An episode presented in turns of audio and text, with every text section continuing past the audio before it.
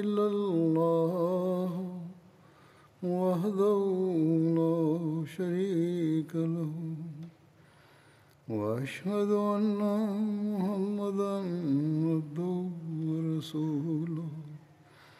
أما بعد فأعوذ بالله من الشيطان الرجيم.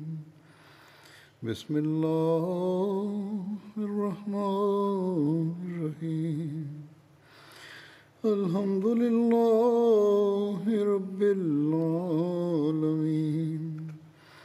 الرحمن الرحيم.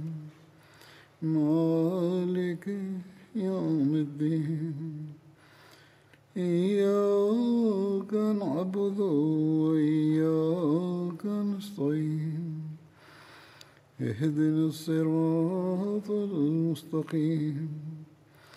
صراط الذين أنعمت عليهم غير المغضوب عليهم ولا الضالين.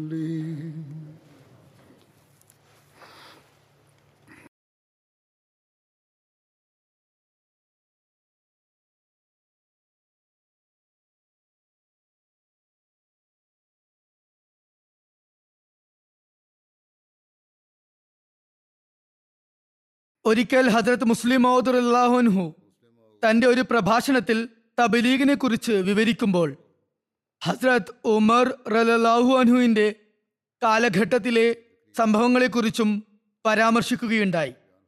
പറയുകയുണ്ടായി റസൂൽ കരീം സല്ലാഹു അലൈഹി വസ്ല്ലമിന്റെ വഫാത്തിന് ശേഷം നടന്ന യുദ്ധങ്ങളിൽ മിക്കപ്പോഴും മുസ്ലിങ്ങളുടെ അംഗബലം വളരെ കുറവായിരുന്നു. സിറിയ യുദ്ധത്തിൽ മുസ്ലിം പക്ഷം വളരെയധികം കുറവായിരുന്നു. ആയതിനാൽ ഹജ്രത് അബൂ ഉബൈദ റലാഹു അനുഹു ഹജ്രത് ഉമർ റലാഹു അനുഹിനോട് ശത്രുക്കൾ വളരെ കൂടുതലാണെന്നും അതുകൊണ്ട് കൂടുതൽ സൈന്യത്തെ അയക്കാനുള്ള ഏർപ്പാട് ചെയ്യണമെന്നും കത്ത് മുഖേന അഭ്യർത്ഥിക്കുകയുണ്ടായി. ഹജ്രത് ഉമർ സ്ഥിതിഗതികൾ വിലയിരുത്തിയപ്പോൾ പുതിയ സൈന്യത്തെ സജ്ജീകരിക്കുക അസാധ്യമാണെന്ന് അദ്ദേഹം മനസ്സിലാക്കി. കാരണം അറേബ്യയുടെ ചുറ്റുവട്ടത്തുള്ള ഗോത്രങ്ങളിലെ യുവാക്കൾ ഒന്നുകിൽ വധിക്കപ്പെടുകയോ അല്ലെങ്കിൽ സൈന്യത്തിൽ മുമ്പേ തന്നെ ഭാഗവാക്കുകയോ ചെയ്തിട്ടുണ്ടായിരുന്നു. അദ്ദേഹം കൂടിയാലോചന നടത്താനായി ഒരു സഭ വിളിച്ചുകൂട്ടി. അതിൽ വ്യത്യസ്ത ഗോത്രങ്ങളിൽ നിന്നുമുള്ള വ്യക്തികളെയും പങ്കെടുപ്പിച്ചു. അവരുടെ മുൻപാകെ ഇക്കാര്യം അവതരിപ്പിച്ചു. ഒരു ഗോത്രത്തിൽ നിന്നും കുറച്ചു പേര് ലഭിക്കാൻ സാധ്യതയുണ്ട് എന്ന് അവർ അഭിപ്രായപ്പെട്ടു. ഉടനടി ഹജറത്ത് ഉമർ ഒരു ഓഫീസറിനെ ആ ഗോത്രത്തിലെ യുവാക്കളെ ഒരുമിച്ച് കൂട്ടാനായി നിയമിച്ചു. എന്നിട്ട് ഹജരത്ത് അബൂ ഉബേദിയോട് ആറായിരം സൈനികരെ അദ്ദേഹത്തെ സഹായിക്കാനായി അയക്കുന്നുണ്ടെന്നും ഏതാനും ദിവസങ്ങൾക്കകം അവർ അവിടെ എത്തിച്ചേരുമെന്നും എഴുതി അറിയിക്കുകയുണ്ടായി. മൂവായിരം പേർ ഇന്ന ഇന്ന ഗോത്രങ്ങളിൽ നിന്നുമായി അദ്ദേഹത്തിന്റെ അടുത്തെത്തുമെന്നും ശേഷിച്ച മൂവായിരത്തിന് തുല്യമായി അമ്രബിന് മാദി കരബ് വന്നു ചേരുന്നതാണെന്നും അറിയിച്ചു. ഹജത് മുസ്ലിം അള്ളാഹുനു പറയുന്നു നമ്മുടെ ഒരു യുവാവിനെ മൂവായിരം പേർക്ക് പകരം അയക്കുകയാണെങ്കിൽ ആരും പറയുക ഇതെന്തൊരു ബുദ്ധിശൂന്യമായ കാര്യമാണ് ഖലീഫയുടെ ബുദ്ധി നശിച്ചു പോയോ എന്നൊക്കെയാണ്. ഒരാൾക്ക് എങ്ങനെ മൂവായിരത്തിന് പകരമാകാൻ സാധിക്കുമെന്ന് അവർ ചോദിക്കും. എന്നാൽ മുസ്ലിങ്ങളുടെ ഈമാൻ വളരെയധികം സുദൃഢമായിരുന്നു. ഹജരത് അബൂ ഉബൈദ റല്ലാഹു അൻഹുവിന് ഹജരത് ഉമർ റല്ലാഹു അൻഹുവിന്റെ കത്ത് ലഭിച്ചപ്പോൾ അദ്ദേഹം അത് സൈനികർക്ക് മുമ്പാകെ വായിച്ചു കേൾപ്പിച്ചുകൊണ്ട് പറഞ്ഞു. എല്ലാവരും സന്തോഷിച്ചു കൊള്ളുക നാളെ അമ്രിബിൻ മാദി കറബ് നിങ്ങളുടെ അടുത്തെത്തുന്നതാണ്. സൈനികരെല്ലാം അടുത്ത ദിവസം വളരെ ആവേശപൂർവം അമ്രിബിന് മാദി കറബിനെ വരവേൽക്കുകയും തക്ബീർ ധ്വനി മുഴക്കുകയും ചെയ്തു. അത് കണ്ട് ശത്രുക്കൾ കരുതി മുസ്ലിങ്ങളെ സഹായിക്കാനായി ഒന്നോ രണ്ടോ ലക്ഷം പേരുടെ സൈന്യം വരുന്നുണ്ടാകുമെന്ന്. അതുകൊണ്ടാണ് അവർ ഇത്രയും സന്തോഷിക്കുന്നതെന്ന്. എന്നാൽ അമ്രിബിന് മാദി കറബ് മാത്രമായിരുന്നു അപ്പോൾ വന്നിരുന്നത്. ശേഷം മൂവായിരം പേരടങ്ങുന്ന സൈന്യവും അവിടെ എത്തി. മുസ്ലിങ്ങൾ ശത്രുക്കളെ പരാജയപ്പെടുത്തി. വാൾ കൊണ്ടുള്ള യുദ്ധത്തിൽ ഒരാൾ മൂവായിരം പേരെ എങ്ങനെ നേരിടുമെന്ന ഒരു ചോദ്യം അവശേഷിക്കുന്നു. പറയുന്നു വാക്കാലുള്ള യുദ്ധത്തിൽ വാഗ്വാദത്തിൽ ഒരാൾക്ക് ആയിരക്കണക്കിന് പേരെ തന്റെ ആശയം എത്തിക്കാൻ വേണ്ടി സാധിച്ചേക്കാം. മുസ്ലിങ്ങൾ കാലത്തിന്റെ ഖലീഫയുടെ വാക്കിന് വളരെയധികം പ്രാധാന്യം നൽകി എന്നതാണ് കാര്യം. അതുകൊണ്ടാണ് ഹജത് ഉമർ അമ്രുബിന് മാദി കറബിനെ മൂവായിരം സൈനികർക്ക് പകരമായി അയച്ചപ്പോൾ ഒരാൾ എങ്ങനെ മൂവായിരം പേരെ നേരിടുമെന്ന ഒരു ആക്ഷേപവും സംശയവും അവർ ഉന്നയിക്കാതിരുന്നത്.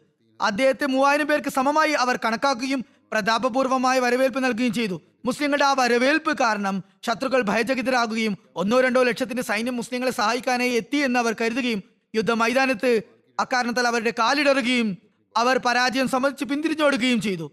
ഹജത് മുസ്ലിം അള്ളാഹു അനു പറയുന്നു നമ്മളും ഇപ്രകാരം സമാശ്വസിക്കേണ്ടതും ചെറിയ അംഗസംഖ്യയിൽ സമാശ്വസിക്കേണ്ടതും സംതൃപ്തി അടയേണ്ടതുമാണ്. ഇക്കാര്യം അദ്ദേഹം യൂറോപ്പിലും സ്പെയിനിലും സിസിലിയിലും മറ്റും എങ്ങനെ തബ്ലീഗ് ചെയ്യണം എന്ന് വിവരിച്ചുകൊണ്ട് പറഞ്ഞതാണ്. ആ സന്ദർഭത്തിലാണ് ഈ സംഭവം വിവരിച്ചത്. ഇനി ഈജിപ്ത് വിജയങ്ങളെ കുറിച്ച് വിവരിക്കുന്നതാണ്. ഫർമ യുദ്ധം അതിന്റെ ഭാഗമാണ്. ഫർമ ഈജിപ്തിലെ ഒരു സുപ്രസിദ്ധ നഗരമായിരുന്നു. ഇത് നൈൽ നദിക്ക് ചേർന്നുള്ള ഉപനദികളിൽ റൂം നദിക്കും ഫലോസി നദിക്കും മുൻവശത്ത് ഒരു പർവത മുകളിൽ സ്ഥിതി ചെയ്യുന്ന പട്ടണമാണ്. അല്ലാമ ഷിബിലി നുമാനിയുടെ അഭിപ്രായത്തിൽ ബൈത്തുൽ മഖ്ദിസ് വിജയത്തിന് ശേഷം ഹജരത് അമ്രിബിൻ ആസിന്റെ നിർബന്ധം കാരണം ഹജരത് ഉമർ അള്ളാഹു അദ്ദേഹത്തോടൊപ്പം നാലായിരം പേരടങ്ങുന്ന സൈന്യത്തെ ഈജിപ്തിന്റെ ഭാഗത്തേക്ക് അയക്കുകയുണ്ടായി. എന്നാൽ ഈജിപ്ത് എത്തുന്നതിന് മുമ്പ് എന്റെ കത്ത് ലഭിക്കുകയാണെങ്കിൽ തിരിച്ചു വരണമെന്ന കൽപ്പനയും നൽകി. അവർ അരീഷ് എത്തിയപ്പോൾ ഹജരത് ഉമർ അള്ളാഹുനുവിന്റെ കത്ത് അവർക്ക് ലഭിച്ചു. അതിൽ യാത്രാ വിലക്ക് ഉണ്ടായിരുന്നെങ്കിലും ആ കൽപ്പന സ്വാഭാവികമായതിനാൽ ഹജരത് അമർ ഇപ്രകാരം പറഞ്ഞു നമ്മൾ ഈജിപ്തിന്റെ അതിർത്തിയിൽ എത്തിക്കഴിഞ്ഞല്ലോ. എന്നിട്ട് അവർ അരീഷിൽ നിന്നും ഫർമായിലേക്ക് പോയി. ഇസ്ലാമിക യുദ്ധങ്ങളെക്കുറിച്ച് അൽ ഇക്തിഫ എന്നൊരു ഗ്രന്ഥമുണ്ട്. അതിൽ ഇപ്രകാരം എഴുതിയിട്ടുണ്ട് ഹജ്രത് അമ്രുബിൻ ആസ് റഫ എന്ന സ്ഥലത്തെത്തിയപ്പോൾ അദ്ദേഹത്തിന് ഹജരത് ഉമറിന്റെ കത്ത് ലഭിച്ചു. എന്നാൽ ഹജരത് ഉമർ അള്ളാഹു മുൻകൂട്ടി പറഞ്ഞ പോലെ ആ കത്തിൽ മടങ്ങി പോകാനുള്ള നിർദ്ദേശമുണ്ടാകും എന്ന ഭയത്താൽ അദ്ദേഹം സന്ദേശവാഹനിൽ നിന്നും കത്ത് വാങ്ങിയില്ല. അങ്ങനെ യാത്ര മുന്നോട്ട് നയിക്കുകയും റഫായിനും അരീഷിനും ഇടയിലുള്ള ഒരു ഗ്രാമത്തിലെത്തുകയും ആ സ്ഥലത്തെക്കുറിച്ച് അദ്ദേഹം അന്വേഷിക്കുകയും ചെയ്തു. അത് ഈജിപ്തിന്റെ തന്നെ അതിർത്തിയാണെന്ന് അറിയാൻ സാധിച്ചു. അപ്പോൾ അദ്ദേഹം കത്ത് വാങ്ങുകയും വായിക്കുകയും ചെയ്തു. അദ്ദേഹത്തോടൊപ്പമുള്ള മുസ്ലിങ്ങളുമായി തിരികെ വരണമെന്ന് അതിൽ കൽപ്പനയുണ്ടായിരുന്നു. അപ്പോൾ അദ്ദേഹം അവിടെ കൂടിയവരോട് ചോദിച്ചു എന്താ നമ്മൾ ഈജിപ്തിൽ എത്തിയെന്ന് നിങ്ങൾക്കറിയില്ലേ? അവർ എല്ലാവരും പറഞ്ഞു ശരി അത് ശരിയാണ്. ശേഷം അദ്ദേഹം പറഞ്ഞു എനിക്ക് അദ്ദേഹത്തിന്റെ കത്ത് ഈജിപ്തിന്റെ മണ്ണിൽ എത്തുന്നതിന് മുമ്പ് ലഭിക്കുകയാണെങ്കിൽ മാത്രം തിരികെ പോരണം എന്നാണ് ഹജരത് അമീറുൽ മുമിനീന്റെ കൽപ്പന. എന്നാൽ ഈജിപ്തിൽ എത്തിയതിനു ശേഷമാണ് ഈ കത്ത് ലഭിച്ചിരിക്കുന്നത്. അതുകൊണ്ട് അള്ളാഹുവിന്റെ നാമത്തിൽ ഇനി മുന്നോട്ട് തന്നെ ഗമിക്കുക മറ്റൊരു നിവേദനത്തിൽ വന്നിരിക്കുന്നത് ഹജ്രത്ത് അമ്രിബിൻ ആസ് ഫലസ്തീനിലായിരുന്നു അപ്പോൾ എന്നാണ്. അവിടെ നിന്നും അദ്ദേഹം അനുമതിയൊന്നും കൂടാതെ സൈന്യവുമായി ഈജിപ്തിലേക്ക് പോയി എന്നാണ്. അതറിഞ്ഞ ഹജ്രത്ത് ഉമ്മർ റഹ്ലാഹുനു നീരസം പ്രകടിപ്പിക്കുകയും അദ്ദേഹത്തിന് ഒരു കത്തെഴുതുകയും ചെയ്തു. അരീഷിന് അടുത്തെത്തിയപ്പോഴാണ് അദ്ദേഹത്തിന് ആ കത്ത് ലഭിച്ചത്. എന്നാൽ അരീഷിൽ പ്രവേശിച്ച ശേഷം മാത്രമേ അദ്ദേഹം ആ കത്ത് വായിച്ചുള്ളൂ. അതിൽ ഇങ്ങനെ എഴുതിയിരുന്നു. അമ്രിബിന് ആസിന്റെ പേരിൽ ഉമർ ബിൻ ഖത്താബ് എഴുതുന്ന കത്ത്. അമ്മ അബാദ് നിങ്ങൾ സൈന്യവുമായി ഈജിപ്തിലേക്ക് പുറപ്പെട്ടിരിക്കുന്നു. അവിടെ റോമക്കാരുടെ ഒരു വലിയ സൈന്യമുണ്ട്. നിങ്ങളുടെ അംഗബലം തുലവും കുറവാണ്. എന്റെ ആയുസ്സുകൊണ്ട് സത്യം അള്ളാഹു നിങ്ങൾക്ക് നന്മ വരുത്തട്ടെ. നിങ്ങൾ ഇപ്പോൾ അങ്ങ് പോയിരുന്നില്ലെങ്കിൽ എത്ര നന്നായേനെ. നിങ്ങൾ ഈജിപ്തിൽ എത്തിയില്ലെങ്കിൽ തിരിച്ചു വരിക. ഫറമയിൽ എത്തുന്നതിന് മുമ്പ് ആ യാത്രയിൽ ഇസ്ലാമിക സൈന്യത്തിന് റോമൻ സൈന്യവുമായി ഏറ്റുമുട്ടേണ്ടി വന്നിരുന്നില്ല. ആരുമായും ഏറ്റുമുട്ടലുണ്ടായില്ല. മറിച്ച് പലയിടങ്ങളിലും ഈജിപ്തുകാർ അവർക്ക് സ്വാഗതം ഓതുകയുണ്ടായി. ഫറമയിൽ എത്തിയതിനു ശേഷമാണ് ആദ്യം യുദ്ധത്തിനുള്ള തയ്യാറെടുപ്പ് നടന്നത്. ഇതിനെക്കുറിച്ച് വിവിധ നിവേദനങ്ങളുണ്ട്. വ്യത്യസ്തങ്ങളായ നിവേദനങ്ങളുണ്ട്. എന്നാൽ ഈജിപ്തിന്റെ അതിർത്തി പ്രദേശമായ അരീഷിൽ എത്തിയതിനു ശേഷമാണ് കത്ത് ലഭിച്ചത് എന്ന നിവേദനമാണ് കൂടുതൽ ശരിയായി തോന്നുന്നത്.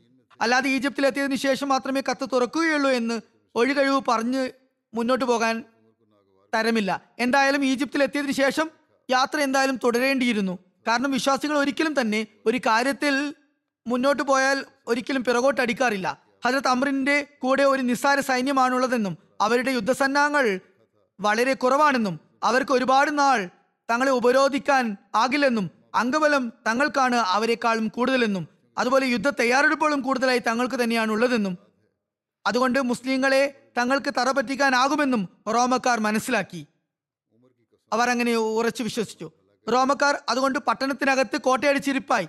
റോമക്കാരുടെ സൈനിക ശക്തിയെക്കുറിച്ച് മനസ്സിലാക്കുകയും യുദ്ധക്കോപ്പുകളും അംഗബലവും അവർക്ക് തങ്ങളെക്കാൾ പതിന്മടങ്ങുണ്ടെന്നും ബോധ്യമാവുകയും ചെയ്തപ്പോൾ ഹജത് അമ്രുബിൻ ആസ് ഫറമയെ അധീനപ്പെടുത്തുന്നതിന് ഒരു പദ്ധതി ഇട്ടു ഒന്നുകിൽ മിന്നലാക്രമണം നടത്തി ചുറ്റുമതിലിന്റെ വാതിലുകൾ തുറക്കണം. അല്ലെങ്കിൽ നഗരവാസികൾ ഭക്ഷണ സാധനങ്ങൾ ഇല്ലാതായി വിശപ്പ് സഹിക്ക വയ്യാതെ പുറത്തു വരുന്നതുവരെ ഉപരോധം തുടർന്ന് ക്ഷമയോടെ കാത്തിരിക്കണം. അങ്ങനെ അവർ ഉപരോധം തുടർന്നു. മുസ്ലിങ്ങളുടെ ഉപരോധം തീവ്രമായിക്കൊണ്ടിരിക്കുകയും അതേസമയം റോമക്കാർ തങ്ങളുടെ വാശിയിൽ ഉറച്ചു നിൽക്കുകയും ചെയ്തു.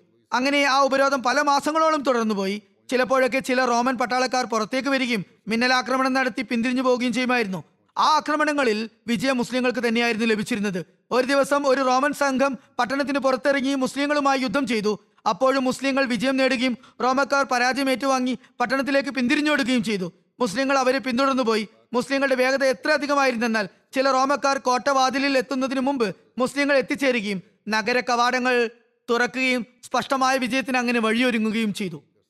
ബിൽബീസ് വിജയത്തെക്കുറിച്ചുള്ള വിവരണമാണ് അതെങ്ങനെ നടന്നു എന്നത് വിവരിക്കാം. ഫറമയ്ക്ക് ശേഷം ഹജ്രത്ത് അമ്രബിന് ആസ് ബിൽബീസിലേക്ക് വെച്ചുപിടിച്ചു റോമൻ സൈന്യം അദ്ദേഹത്തിന്റെ വഴി തടഞ്ഞു. പുസ്താത്തിൽ നിന്നും മുപ്പത് മൈലുകൾക്കപ്പുറം സിറിയയുടെ ഭാഗത്തേക്കുള്ള ഒരു പട്ടണമാണ് ബിൽബീസ്. മുസ്ലിങ്ങൾ ബാബിലോണിയ കോട്ട വരെ എത്താതിരിക്കാൻ അവർ മാർഗ തടസ്സം സൃഷ്ടിച്ചിരുന്നു. ദിയാർ മിസറിന്റെ പഴയ പേരാണ് ബാബിലോണിയ എന്നത്. പ്രത്യേകിച്ച് ഫുസ്താദ് നഗരം നിർമ്മിക്കപ്പെട്ട സ്ഥലം മുമ്പ് ബാബിലോണിയ എന്നാണ് അറിയപ്പെട്ടിരുന്നത്. റോമൻ സൈന്യം അവിടെ വെച്ചാണ് യുദ്ധം ചെയ്യാൻ ആഗ്രഹിച്ചിരുന്നത്. എന്നാൽ ഹജരത്ത് അമ്ര ബിൻ ആസ് അവരോട് പറഞ്ഞു നാളെ പിറ്റേന്ന് നിങ്ങൾ ഒഴികഴിവുമായി വരാതിരിക്കാൻ ഒരു കാര്യം പറയാം. ഞങ്ങൾ ഒരു തീരുമാനം അറിയിക്കുന്നത് വരെ നിങ്ങൾ ധൃതി കൂട്ടരുത് യുദ്ധകാര്യത്തിൽ. തുടർന്ന് പറഞ്ഞു നിങ്ങളുടെ ഭാഗത്തു നിന്നും അംബാസഡർ ആയിക്കൊണ്ട് അബു മറിയാമിനെ അയക്കുക. അങ്ങനെ അവർ തൽക്കാലം യുദ്ധം നിർത്തിവെച്ചു.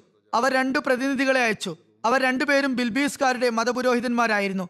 ഹജരത്ത് അമ്ര അവർക്ക് സമക്ഷം ജിസിയ നൽകുക അല്ലെങ്കിൽ ഇസ്ലാം സ്വീകരിക്കുക എന്ന നിബന്ധന വെച്ചു. അതോടൊപ്പം ഈജിപ്തുകാരെ കുറിച്ച് റസൂലുല്ലാ സല്ലാഹു അലൈഹി വസ്ലം തിരുമേനിയുടെ ദീർഘദർശനങ്ങളും അവരെ കേൾപ്പിച്ചു. അതിപ്രകാരമായിരുന്നു മുസ്ലിങ്ങൾ ഈജിപ്ത് ജയിച്ചടക്കുന്നതാണ്. കിറാത്തിന്റെ പേരിൽ പ്രശസ്തമായ രാജ്യമാണ് ഈജിപ്ത്. മുസ്ലിങ്ങൾ ഈജിപ്തിൽ വിജയം നേടിയാൽ അവിടുത്തുകാരോട് ഔദാര്യപൂർവം പെരുമാറേണ്ടതുണ്ട്. കാരണം മുസ്ലിങ്ങൾ അവരോട് ഉത്തരവാദിത്വവും ബന്ധുത്വവും കാണിക്കേണ്ടതുണ്ട്. അല്ലെങ്കിൽ ഉത്തരവാദിത്വവും ചാർച്ചയും കാണിക്കേണ്ടതുണ്ട് എന്ന് പറയുകയുണ്ടായി. അത് കേട്ടപ്പോൾ ആ രണ്ട് പ്രതിനിധികളും പറഞ്ഞു ഇത് വളരെ അകന്ന ബന്ധമാണ്. പ്രവാചകന്മാർക്ക് മാത്രമേ അത്തരം വിദൂര ബന്ധങ്ങൾ നിറവേറ്റാനാകുകയുള്ളൂ. അതുകൊണ്ട് ഞങ്ങളെ വിട്ടേക്കൂ. ഞങ്ങൾ തിരിച്ചു പോകുകയാണ്. ഹജത് അമ്രുബിൻ ആസ് പറഞ്ഞു എന്നെ പോലെ ഒരാളെ നിങ്ങൾക്ക് കബളിപ്പിക്കാൻ കഴിയില്ല. ഞാൻ നിങ്ങൾക്ക് മൂന്ന് ദിവസത്തെ സമയം തരാം. നിങ്ങൾ നല്ലവണ്ണം ചിന്തിച്ച് തീരുമാനം അറിയിക്കുക. ഇരുവരും പറഞ്ഞു ഒരു ദിവസം കൂടി നീട്ടിത്തരണം. അദ്ദേഹം അവർക്ക് ഒരു ദിവസം കൂടുതൽ നൽകി. രണ്ടുപേരും തിരികെ ചെന്ന് കപ്തികളുടെ നേതാവായ മുക്കവക്കിസിന്റെ അടുത്തേക്കും റോമൻ ചക്രവർത്തിയുടെ കീഴിലുള്ള ഈജിപ്തൻ ഭരണാധികാരി അർത്തബൂനിന്റെ അടുത്തേക്കും ചെന്നു. മുസ്ലിങ്ങളുടെ കാര്യം അവിടെ അവതരിപ്പിച്ചു. അർത്തബൂൻ അത് അംഗീകരിക്കാൻ കൂട്ടാക്കിയില്ല. യുദ്ധം ചെയ്യാൻ ഉറച്ച തീരുമാനമെടുക്കുകയും മുസ്ലിങ്ങളെ രാത്രിക്ക് രാത്രി തന്നെ അയാൾ ആക്രമിക്കുകയും ചെയ്തു. അർത്തബൂനിന്റെ സൈന്യത്തെക്കുറിച്ച് പറയപ്പെടുന്നത് അവർ പന്ത്രണ്ടായിരം പേർ ഉണ്ടായിരുന്നു എന്നാണ്. ആ പോരാട്ടത്തിൽ മുസ്ലിങ്ങളുടെ നല്ലൊരു ശതമാനം തന്നെ ഷഹീദാകുകയുണ്ടായി. റോമക്കാരുടെ ആയിരം സൈനികർ വധിക്കപ്പെടുകയും മൂവായിരം പേർ ബന്ദികളാകുകയും ചെയ്തു. അർത്തബൂൻ മൈതാനം വിട്ടോടി എന്നും ആ യുദ്ധത്തിൽ തന്നെ വധിക്കപ്പെട്ടു എന്നും പറയപ്പെടുന്നു. മുസ്ലിങ്ങൾ അയാളെയും അയാളുടെ സൈന്യത്തെയും അലക്സാണ്ട്രിയയിൽ വെച്ച് പരാജയപ്പെടുത്തി. മുസ്ലിങ്ങൾ ബിൽബീസിൽ ഒരു മാസം തങ്ങി എന്ന കാര്യത്തിൽ ചരിത്രകാരന്മാർ ഒന്നിക്കുന്നുണ്ട്. ആ സമയത്ത് ഏറ്റുമുട്ടൽ തുടരുകയും മുസ്ലിങ്ങൾക്ക് അവസാന വിജയം ലഭിക്കുകയും ചെയ്തു. എന്നാൽ ആ യുദ്ധം കഠിനമായിരുന്നോ അല്ലേ എന്ന കാര്യത്തിൽ അഭിപ്രായ ഭിന്നത നിലനിൽക്കുന്നുണ്ട്. ആ പോരാട്ടത്തിൽ മുസ്ലിങ്ങളുടെ വിവേകത്തെയും സൽസ്വഭാവത്തെയും കുറിക്കുന്ന ഒരു സംഭവം അവിടെ അരങ്ങേറുകയുണ്ടായി. സംഭവിച്ചത് ഇതാണ്. ബിൽബീസിൽ അള്ളാഹു മുസ്ലിങ്ങൾക്ക് വിജയം നൽകിയപ്പോൾ അതിൽ മൊക്കോക്കസിന്റെ മകളും ബന്ദിയാക്കപ്പെട്ടിരുന്നു. അവളുടെ പേര് അർമാനൂസ എന്നായിരുന്നു. അവൾ തന്റെ പിതാവിന്റെ പ്രിയ പുത്രിയായിരുന്നു. അവളുടെ പിതാവ് ഹെറാക്ലിയസിന്റെ മകൻ കോൺസ്റ്റന്റൈനുമായി അവളുടെ വിവാഹം നടത്താൻ ആഗ്രഹിച്ചിരുന്നു. എന്നാൽ അവൾക്ക് ആ വിവാഹത്തിന് ഒട്ടും സമ്മതമുണ്ടായിരുന്നില്ല. അക്കാരണത്താൽ അവൾ തന്റെ തോഴികളുമൊത്ത് വിനോദത്തിനായി ബിൽബീസ് വന്നതായിരുന്നു.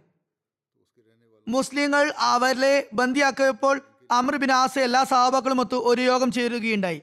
എന്നിട്ട് അള്ളാഹുവിന്റെ കൽപ്പന ഹൽ ജസാൽ ഇഹ്സാനി ഇല്ലൽ എഹ്സാൻ എന്നതിന്റെ അടിസ്ഥാനത്തിൽ ഒരു പ്രഭാഷണം അവിടെ നടത്തി.